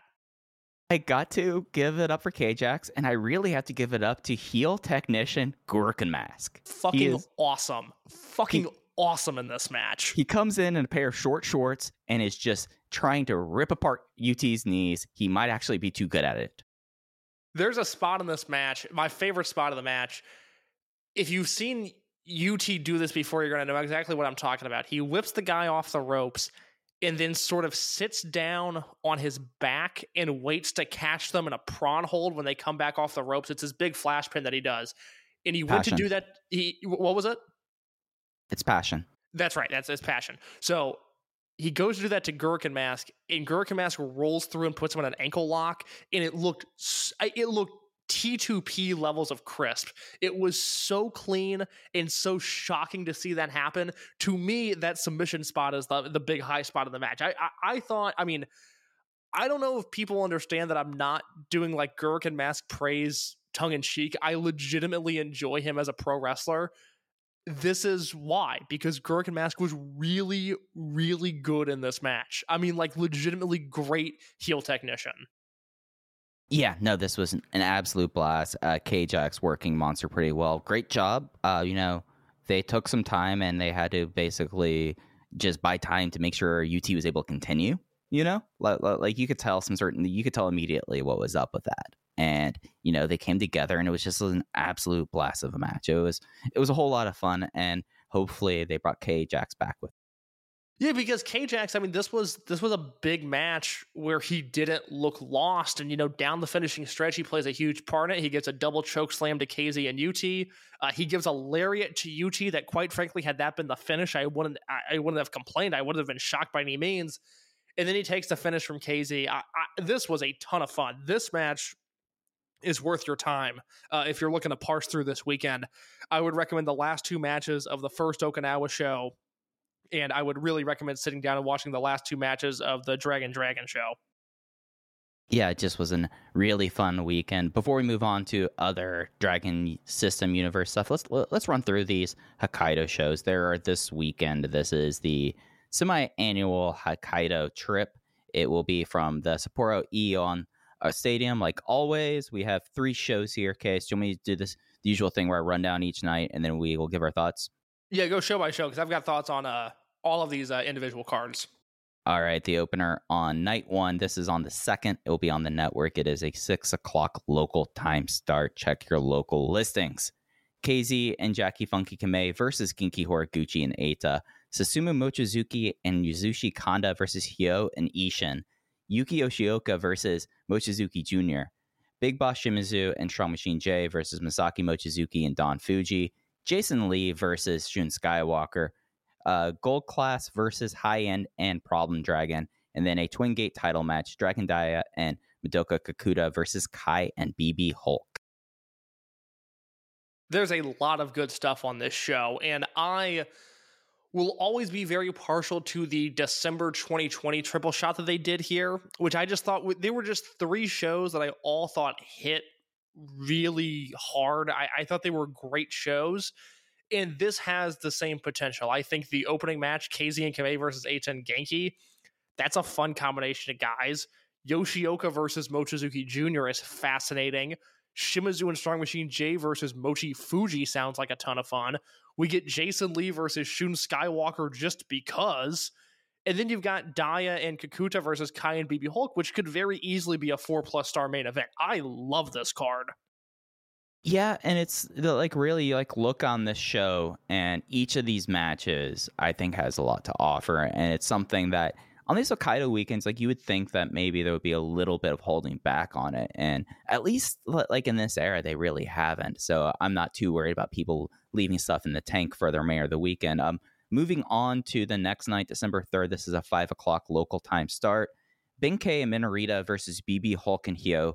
Ultimo Dragon makes his first appearance in a couple weeks uh, with Genki Horiguchi and Kaito Nagano versus Yamato Dragon Kid and uh, Yamato Dragon Kid and Problem Dragon. Strong Machine J and Jason Lee versus Don Fuji and Eita. Kota Minoura versus Susumu Mochizuki and the uh, six man tag D'Courage versus M3K Masaaki Mochizuki, Yasushi Kanda, and Mochizuki Jr. And the main event for the Open the Triangle Gate Championships. It is Z-Brats champion team Shun, Kai, and Ishin versus KZ, Big Boss Shimizu, and Jackie Funky Kamei. Yeah, so this is a top heavy show. I think Minoru versus Susumu is a fascinating match because I, I was, you know, I was thinking about this yesterday actually. This might be the the weakest year of Susumu Mochizuki's career, and he had a match of the year contender this year. But this is kind of a down year for Susumu, isn't it? Yeah, he's been in a supporting role. Other than you know, he got his shine at Dead or Alive, and like immediately stepped back in the supporting role. Yeah, I mean the the the purpose of the Dead or Alive match was just to kind of go like, okay, this is this is it for him as a main eventer, and then you've got Minoura, who you know we've emphasized how de-emphasized he's been lately. So I think that's a super interesting match. Anything D'Courage M3K I'm super into. And that Triangle Gate main event, I mean, I'm expecting that to be outstanding. I- anything anything less than four stars is going to be a real disappointment there. Yeah, and then we have Sunday. This is an afternoon show, one o'clock local time start. It is the get it's the flyaway showcase. Uh, Jason Lee and Strong Machine J versus Sumu Mochizuki and Yasushi Kanda. I'm surprised they never really had like a nickname, considering you know 24 years of teaming. Just as an aside, kind of kind That's of a good point. Yeah. Yeah. Uh, Don Fuji and Gigi Horiguchi versus Eita and Kaito Nagano. Uh, the Dragons, Ultimo, Kid, Daya versus Gold Class. Four way tag team match. Yoshioka and Kikuta, uh, Mochizuki and Sun, Yamato and Problem Dragon, Shun Skywalker and Ishin. And then the Dosako, um, let me pronounce that again. Dosanko Derby, six man tag team match. KZ, Big Boss Shimizu, Jackie Funky Kamei versus BB Hulk, Kai, and Hio. In case we have not covered this for people who might this might be their first show. Why is it that KZ and BB Hulk are in every single main event on this weekend? This is their hometowns. They build these entire weekends around them. Yep. So usually is that one of them will have one main event, the other one would have another night, and they'll do something else. No, they are keeping them in the main events all these nights, and they're doing this. Dosanko but is both uh, advertising. I think it's something involving with Lek, both the title matches on the previous nights, but that is a special six man tag team match. Dosanko Derby time. So, two questions now that we've got these three shows in perspective. One, do you expect either the Twin Gate or the Triangle Gate belt to change hands? Um, no. Uh, uh, Kai and Hulk though. Tough. Pesky. Yeah. Yeah, pesky hometown. Uh, I, I, I like that Triangle Gate team. That the, the Kamei is going to get like uh, choked out by Ishin. We He's going to get gonna go. murdered. He's Yeah. going to get murdered by that He's team. Yeah, yeah, he's gonna get murdered by a team like Ishin. Like is like a uh, like you know how like Jim Ross always talks about Darby Allin, James Dean stuff. Like no, like you watch, you look in Ishin's eyes right now, and that's a mile wide stare. Like like, like he will choke out Jackie Funky Kamei. He does not care. He's kind of got a, uh, and this is a fine line because I sometimes find this wrestler to be much cornier than other people do. Ishin Iihashi low key giving Jon Moxley vibes right now. He, eh, he might be a vibe guy because Jon Yeah. Moxley case, as you know, I think is the all time greatest vibe wrestler. I struggle with Moxley, man. Sometimes I just He's a vibe. He- he's mm, mm, so, mm. sometimes he's so great, and sometimes I think he is so fucking cornball, and I'm I it's just it's one or the other. I'm never in the middle with Mox. I'm either all in or I am all out. ah man, I I I, I have a soft spot for him for the DGUSA stuff.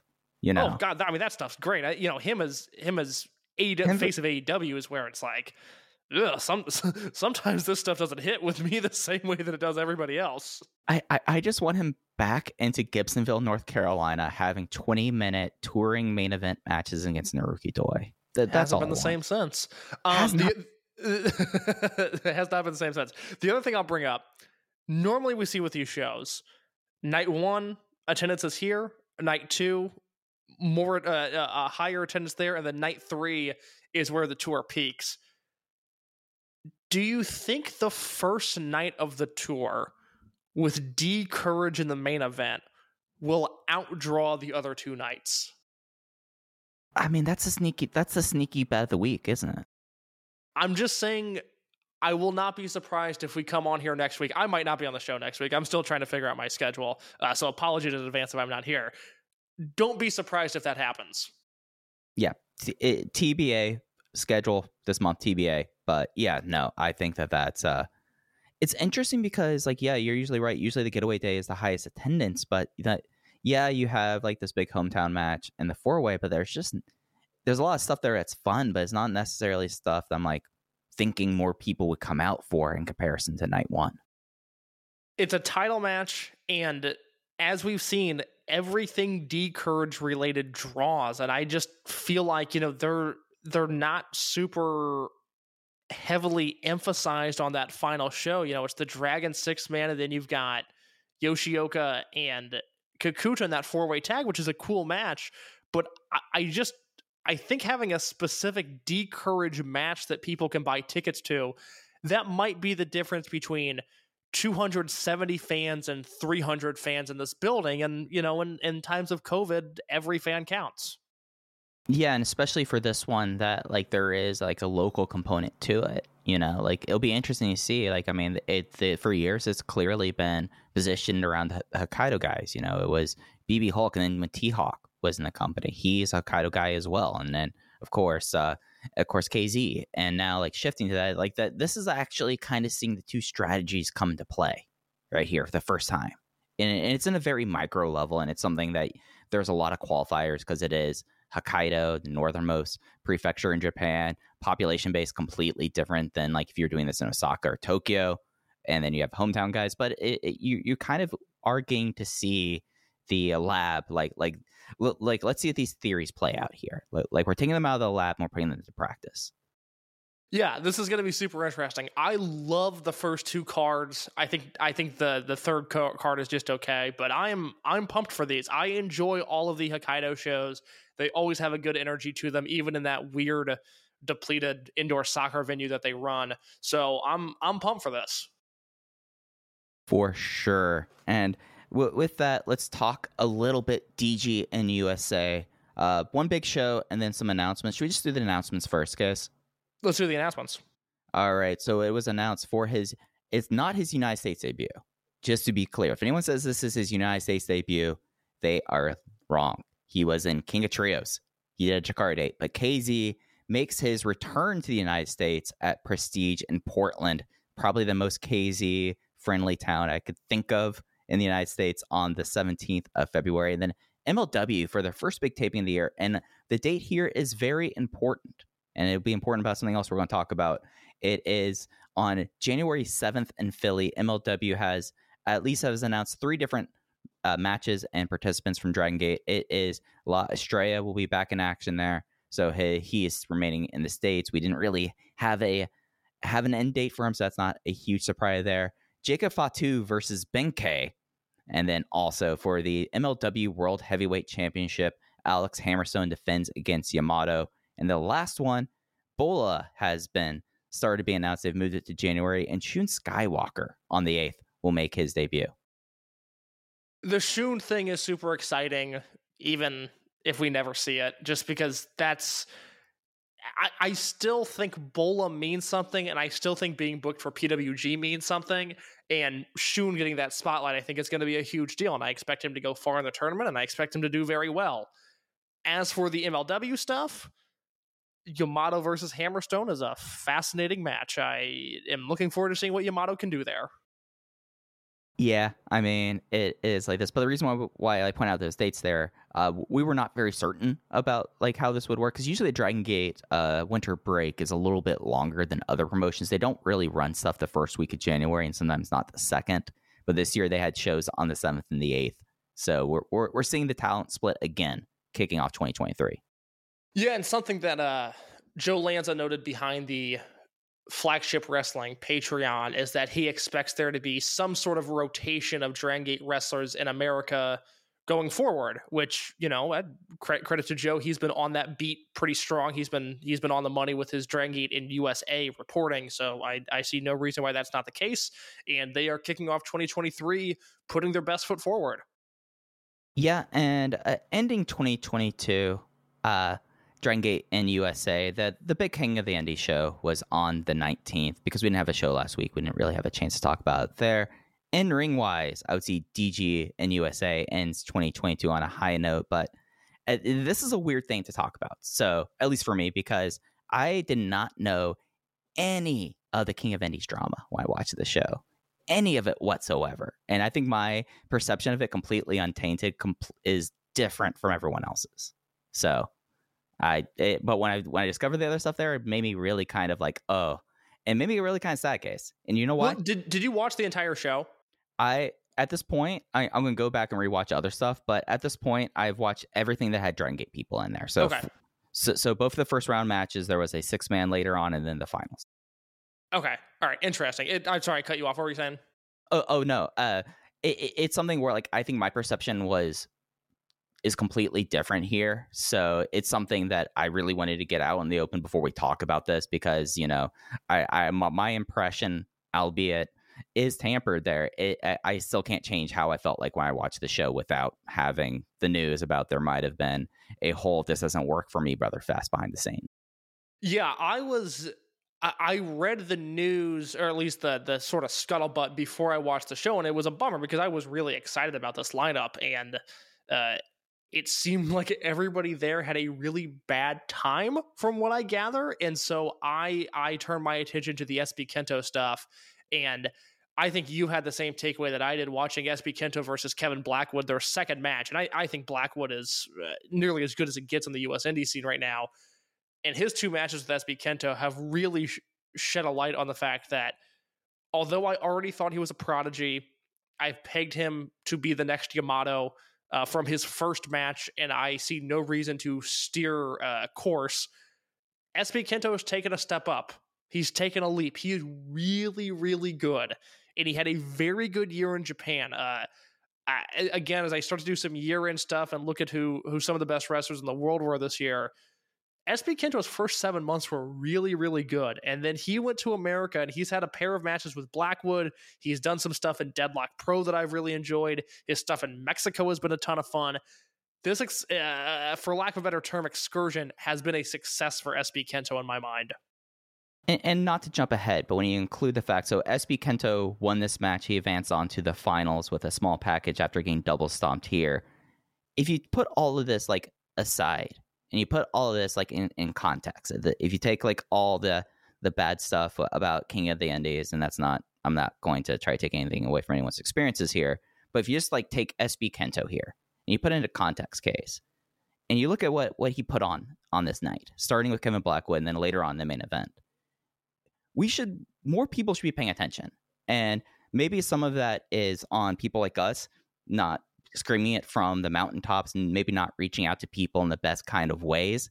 But what SB Kento has done on this excursion, this trip, the, this uh, vacation study abroad, however you want to put it, combined with what he's done before, if you're not paying attention to SB Kento now, and if you are not, and especially after just his matches here and his performances here, I mean, not to get too ahead of ourselves, case, he was the most popular person in this main event that happened later on. And, and, that was that was by the way that was corroborated by somebody that was in the building for this show that that noted that in the Voice of Wrestling Discord that SB Kento was the most over person on the show. The most over person on this show with Naomichi Marufuji. The most over person on the show with Dragon Lee. The most over person on the show with Katsuhiko Nakajima is this 22 year old kid who has barely wrestled outside of clap crowds here if you're not paying attention now to SB Kento, you've already lost. But you could still hop on and enjoy the rest of the ride here because seeing Kento Kobune progress from the December of 2019 to what he did in San Francisco there, matching up against some of the best workers on, on the Western Hemisphere, and, and not just like matching up, but holding his own and excelling more people should be talking about SB Kento and more people should be paying attention. And if you aren't paying attention at this point, you're lost. You know, the the watching SB Kento versus Kevin Blackwood gave me a really interesting perspective on Dragon Gate for for two reasons. One, one of my big talking points with SBK over the last probably year and a half or so is he's very over.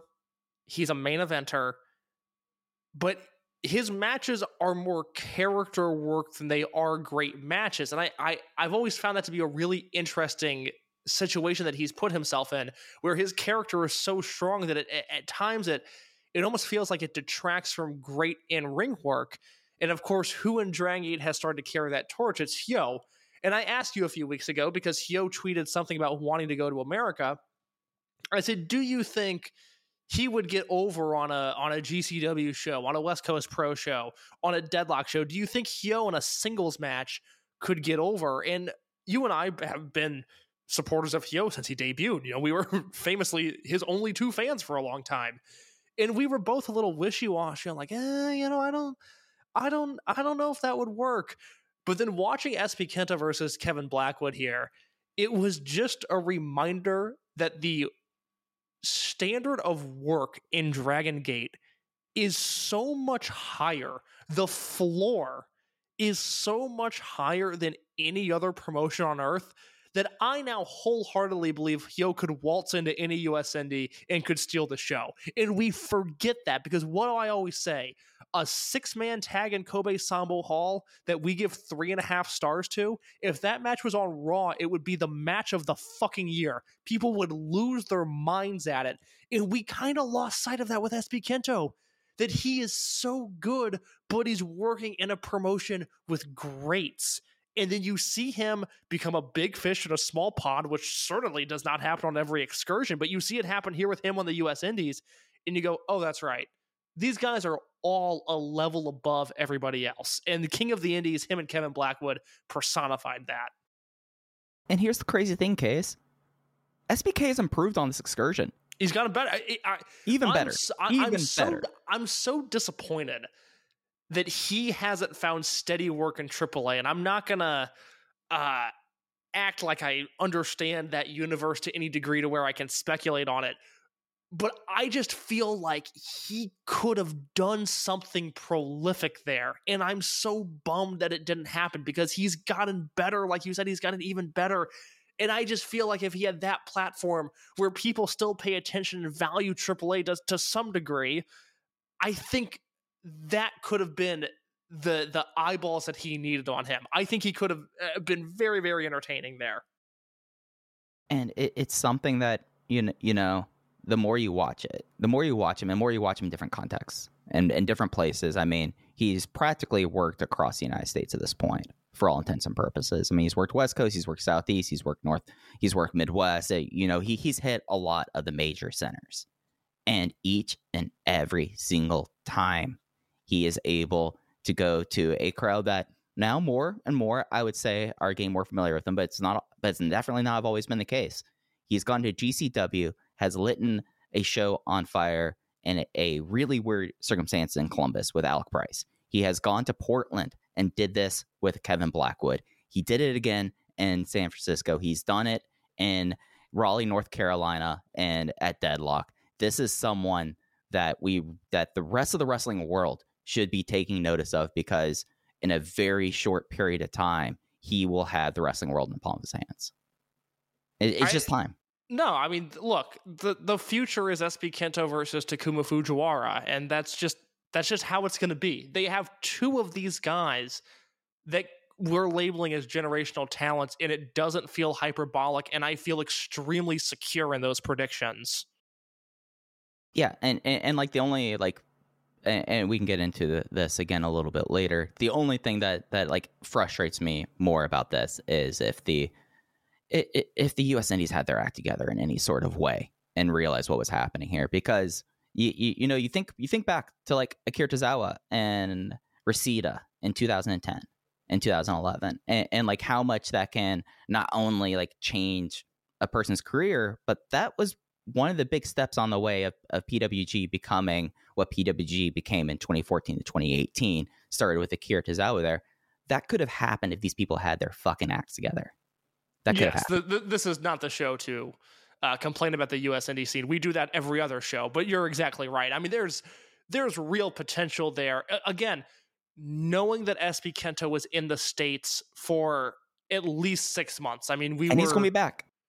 Yes, yeah, eh, you know, we were we were told initially, and, and we reported this on the show. You know, from the end of August through the end of December, he's going to be available to anybody that wants him, and anybody that had their finger on the pulse, anybody with a clue, could have gone, okay, well, I've got four months with a with a future Japanese superstar. Let me write out a program for him real quick.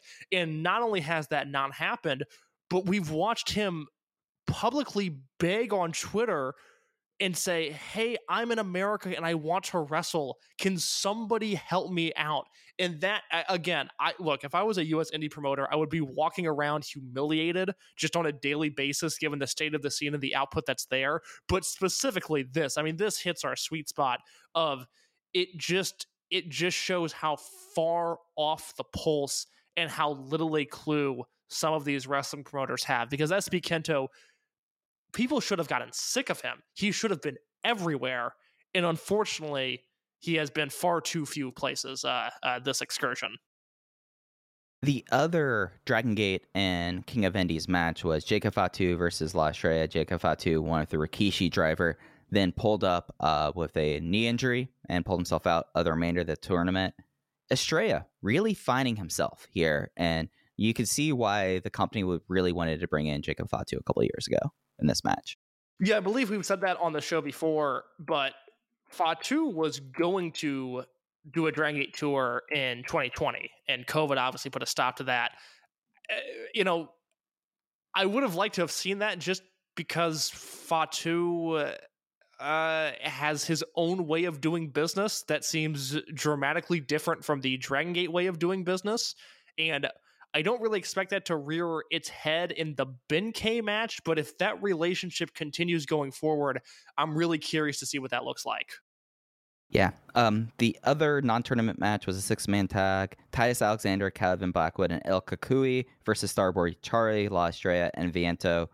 Weird finish. This one it was kind of like a non-jokey Bola six-man tag where they get everyone who lost in it, but the finish was a triple 450 Estrella and Viento land theirs on Blackwood and Kakui and get stereo pinfalls. However, uh, Starboy Charlie is going after his rival Titus Alexander. Alexander rolls out of the way and walks out. So it's a double pin, but not satisfying one for the young West Coast ace. Yeah, I would really like to see Titus Alexander get in the ring with some Dragon Gate guys. I think that would be a, a fruitful endeavor for both the Dragon Gate camp and the Titus Alexander camp. Uh, but this did not scratch that itch the way I would have hoped for it to. There was a little bit of Estrella and Titus in this, just a little yeah, bit, but it was just a little bit. It, enough to make us think that they should do it. Uh, and then there was the King of Indies final because Fatu was injured. This was a single fall three way match. Dragon Lee becomes the first ever three time and concurrent King of Indies winner when he pins SBK with a Z trigger. Dralistico, his brother, was the only uh, was the other participant in the match, and yeah, again SBK able to like like Dragon Lee consensus top fifteen wrestler in the world.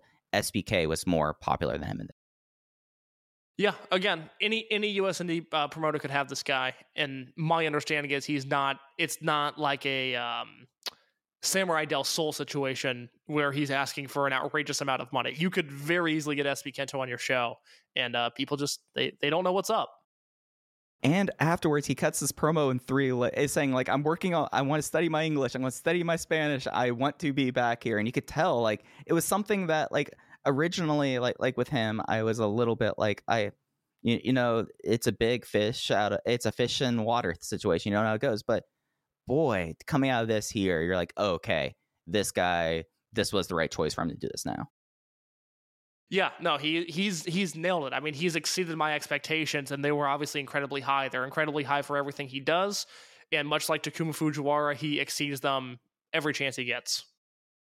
Absolutely. And closing out this week, uh, Kaito Ishida has uh, has returned, uh, as we've talked about before. He is now full time in GLEAT, it seems. I don't know if he signed a contract or not, but a lot of Kaito Ishida stuff has popped up in GLEAT over the last few weeks. Uh, just dipping our head for the Kaito Ishida stuff, and just like take a just just like big takeaway. Uh, at least for me, yeah, they know that that that this is going to be a guy to go with for whatever this company is going to go to, and him versus Lindaman is the program.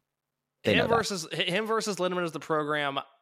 I could be wrong. I apologize if I am. I believe they are booked for that first show in Osaka, which is a vocal crowd for the the world title at the start of the year. And I think the move has to be to give Ishida the belt. I mean, we'll we'll go a little bit more in depth on on my thoughts on how they used him on these most recent GLEAT shows, but I think big picture, Kaito Ishida does feel like a big deal in that promotion, and they need as much buzz as they can get, and I think he's going to be the answer. Yeah, it, yeah, yeah. Short term, I think it's the operative word there. It's something that you know, you know, just with um, all my usual caveats with this company. You know, well, like I don't understand uh, how they make money. You know, stuff like that. But well, I, I, don't know if you saw. Did you see the attendance number for this Korakuen Hall show on? Yeah, it was like uh, twenty third. It was like seven sixty. They, they they they were right in the zone where they should have flipped over and gone uh, cheering. Yes. So they've run five Korakuen shows this year. They did 462, 695, 723. They did 1025 for Ishida's debut in October. It was Ishida versus Tetsuya Izuchi, who I really like. And then the main event was Jun Kasai and Masashi Takeda versus Hayato Tamura and Ryuichi Kawakami. That was the main event. They did 1025 for that show. and a month later, with Ishida in the main event in a title match. Now, granted, he was in there with Quiet Storm, which you know, one step forward, two steps back. They go back to doing 761. Minoru Suzuki was on this show. Yeah, but I, I yeah, I, I don't know. he- Are, are people still buying tickets to see Minoru Suzuki? I, I wouldn't. I, I mean, people are still bringing him in. Like they're going to buy tickets for him. Eh, yeah, that's fair, fair point. No response to that. That's a good point. But yeah, I, I I would tug my collar a little bit if I was GLEAT to just go right back to the same number they did after they had all of the eyeballs on them uh, for that October Korakuen show, which was beloved. You know, that was the Bandido and Komander debut. You had a really fun uh, Jake Lee match on that show. Uh, and then you had Ishida versus A- A- Izuchi, like I said, and then that no DQ tag match main event.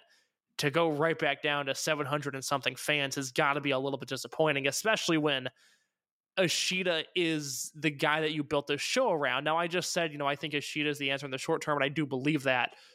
But I would be tugging my collar just a little bit after this.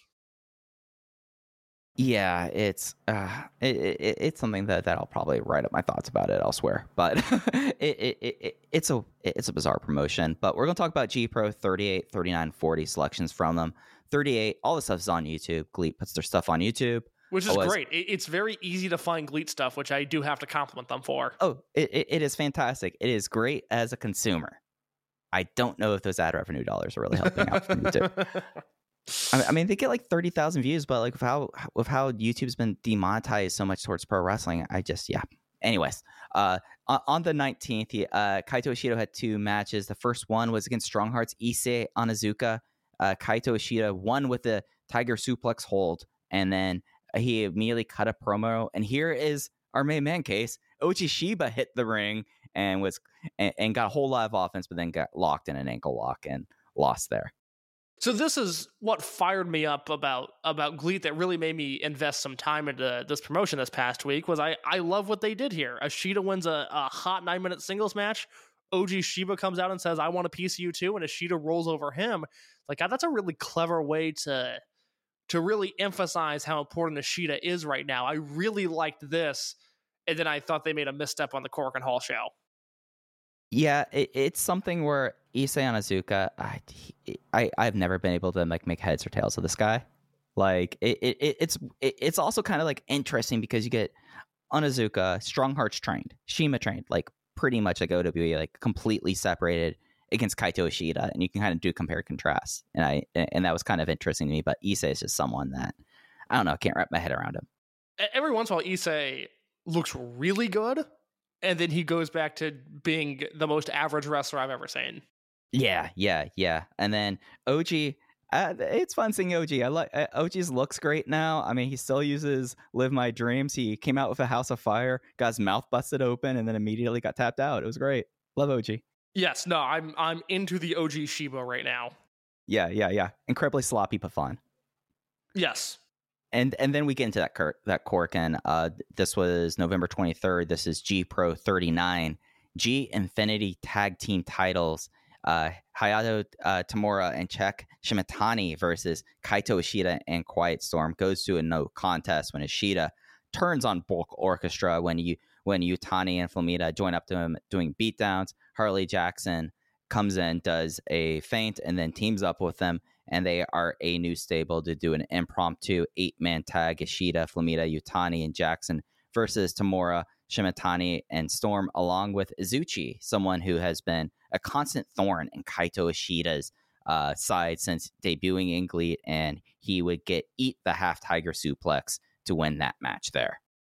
Yeah, I really like Izuchi and I really like Shimatani. Those are my guys when I'm watching GLEAT. Check you is know, so much fun. I I love Check. I, again, that is that's the guy I've earmarked since he first showed up in GLEAT. I don't remember if he was on the debut show or not, but I'm like, wait, how how was how was he not the guy? He's really really good and really fun to watch. So I hope long term there's an investment made with him there.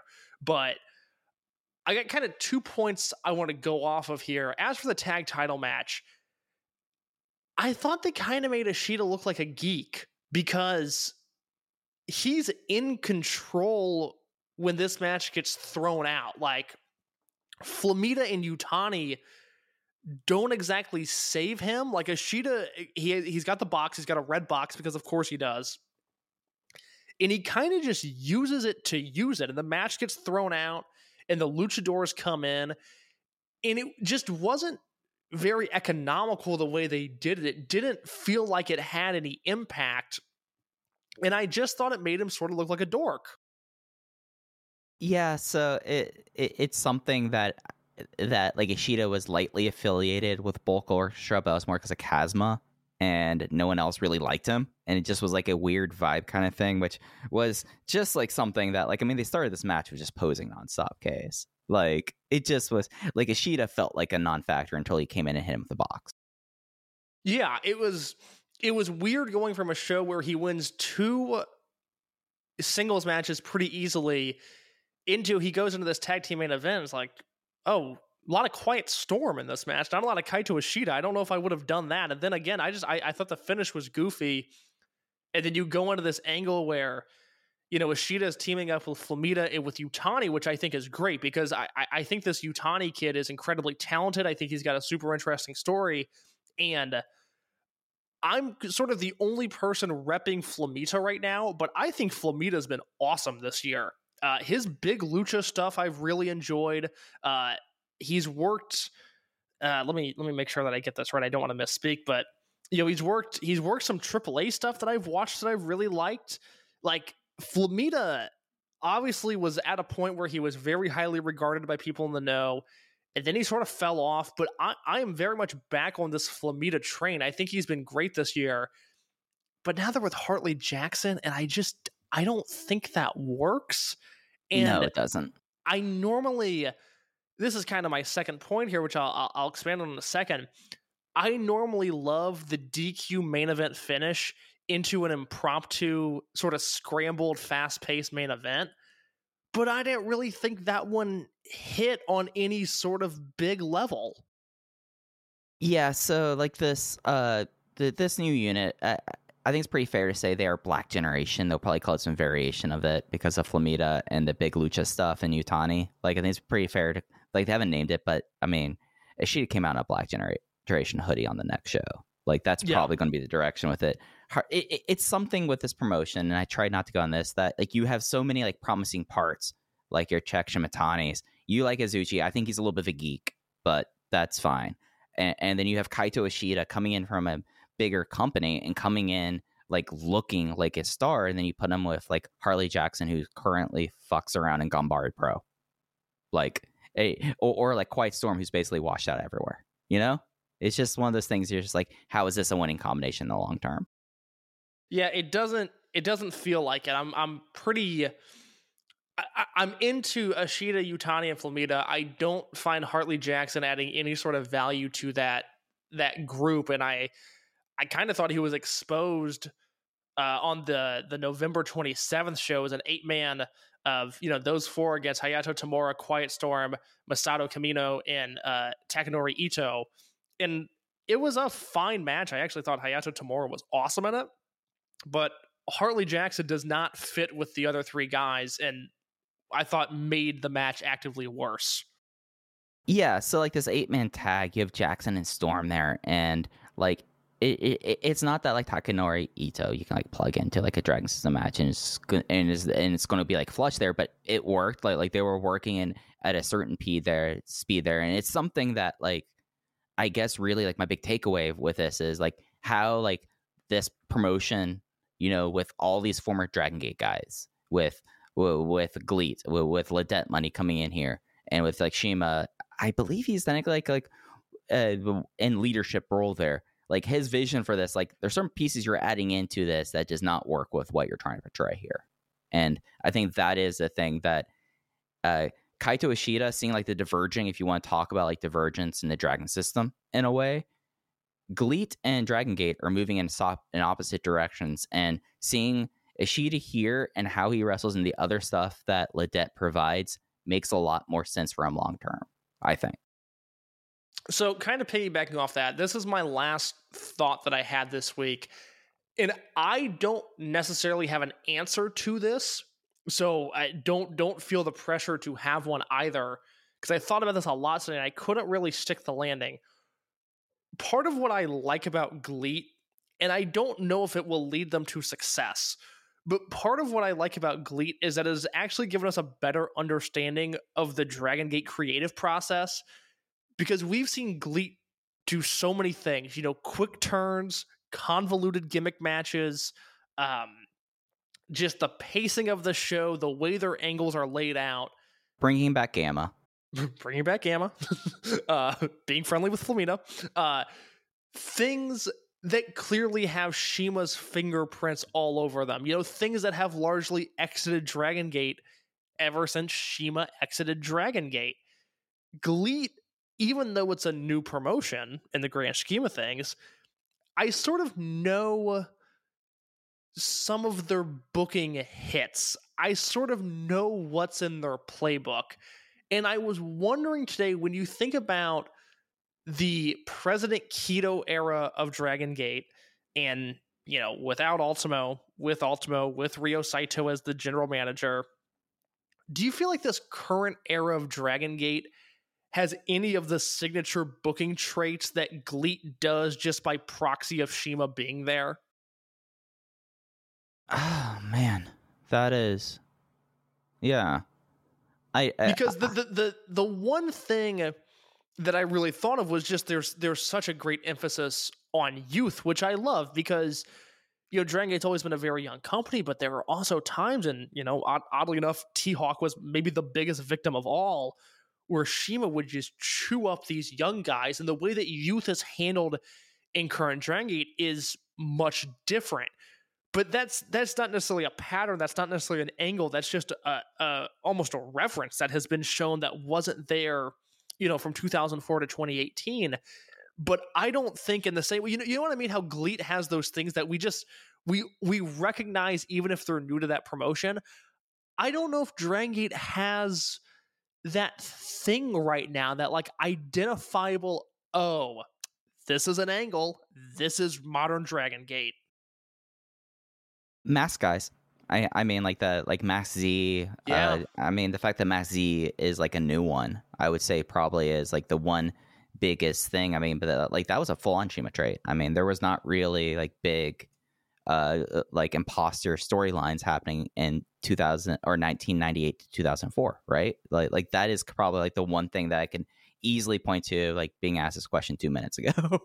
yeah, well, that's, that's so, I, I I would like you to chew on that, and if you if you think of something, uh, you know, please mention on a future podcast. That that's that's a good one, and that's that's interesting because you're right. That is something that that was Dragon Gate exclusive. That wasn't really a Toryumon thing, and you know, I'm sure the GLEAT people will correct me if I'm wrong, but I I don't think GLEAT has done any sort of you know, masked wrestler unveils himself to be X sort of gimmick. Whereas you're right, that that is actually that's a great answer. You think about the demon mask from a few years ago. You think about uh, SB Kento turning heel when he did. You think about Ishin turning heel just a few weeks ago. That that is a great answer in terms of a Dragon Gate booking quirk that they utilize often. Yeah, and it and if anything, like the one thing that I would see, like they've done a not really like a trademark thing about this. Like multi team is not did not carry over. So like those like the, the, like these are like the things that I think are going to be interesting to see over like because GLEAT now, I mean they they finished up like their first full year at this point, and it, it's something where you know the further that it gets away from its founding, I mean its first show it's actually had its two year anniversary, so it's two years in and seeing how it continues to diverge is going to be really fascinating. For sure, yeah. So that is a those are my thoughts on GLEAT. I I enjoy this promotion, even if I'm not the most bullish on their future. But I I am officially like I am looking forward to some of these shows. They do stuff that I really like. I just wish in Japan there were more eyeballs on it for their own sake. I yeah, I I, I mean it, it's something where I think that at least from like Dragon System perspective, and that that's where I've been speaking about all this from. It's good to have that spot there for like the people who have left, and like we've seen like people converging that weren't necessarily like immediately strong hearts. Feel like, like it's just something that's natural to have like this other thing. I mean, there was El Dorado, I mean, Secret Base is still kicking around, and that's a course. group. And I'm glad for that, but I like look at the other pieces about it, and it is something that like there are uh, there are people that are not Dragon System based that I do like in this promotion, but there's just a lot of stuff there that I'm just like I it's just not for me, and I will just check out the Dragon System stuff, and that's fine Yeah, for me. Th- that's interesting because you know we both really like Check. I really like Tetsuya Izuchi. I I think he's been awesome this year. Uh, Jun Tancho was somebody who I've been a fan of ever since CIMA latched onto him. There's stuff up and down this card, uh, these cards that I enjoy. It it is a promotion that that suffers from the really high ceiling, really low floor right now. Um, and unfortunately, it's not just oh you know weak undercards, good main events. Every GLEAT show, I don't really know what I'm getting. Yeah, and it's something that I mean, when you're two years in, and that's still a question you're having, that's a problem. Yeah, absolutely. But I think that's going to do it for this week's show. This kind of turned into a buffet, but it's really was just we had a lot of stuff to talk about. Case, but do you have anything else you want to touch on before we get out of here this week? I, I don't know if I will be here next week. I would really like to discuss the Hokkaido stuff and the uh, Korakuen Hall show with Mochizuki versus Yoshioka. If I'm here, great. If I'm not, I apologize, and I will circle back with you the week after that. But professional obligations might prevent me from doing this podcast next week.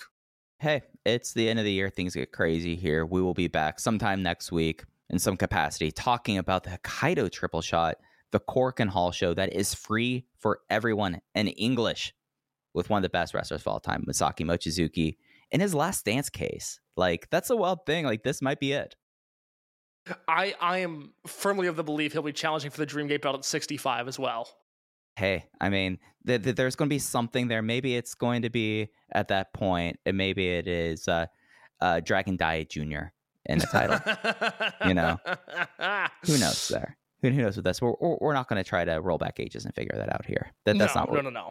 that's not what we do here. But thanks everyone for listening. Uh, the best way to support us is if you go to uh, follow us on Twitter at Open Voice Gate. Twitter seems to be lasting for a little bit. We'll still be there. Also, as you all have may have noticed, we have been putting up these clips on YouTube along with the free shows there. Give it a like and a subscribe there. It helps more people find the show, as well as the best way really to help out is if you go to iTunes, Spotify, Google Podcasts, five star rating and review. I don't know how the machines work, case, but I know that the machines like shows that have that. That's that's good enough for me. But that's going to do it. You can follow Case underscore in your case. I'm at Fujihaya. Thanks for listening to Voice Gate. We'll be back with you next week talking Yoshioka versus Mochizuki. Take care. When you need mealtime inspiration, it's worth shopping Kroger, where you'll find over 30,000 mouth-watering choices that excite your inner foodie. And no matter what tasty choice you make, you'll enjoy our everyday low prices, plus extra ways to save, like digital coupons worth over $600 each week. You can also save up to $1 off per gallon at the pump with fuel points. More savings and more inspiring flavors make shopping Kroger worth it every time. Kroger, fresh for everyone. Fuel restrictions apply. Hi, I'm Case Lowe, co host of the Open the Voice Gate podcast. The one question I'm constantly asked when it comes to Dragon Gate is how do I get into the promotion? Well, stop asking and start listening to the Open the Voice Gate podcast released every Wednesday on the Voices of Wrestling Podcasting Network. For exclusive news and show reviews, look no further than the leader in Dragon Gate coverage, Open the Voice Gate.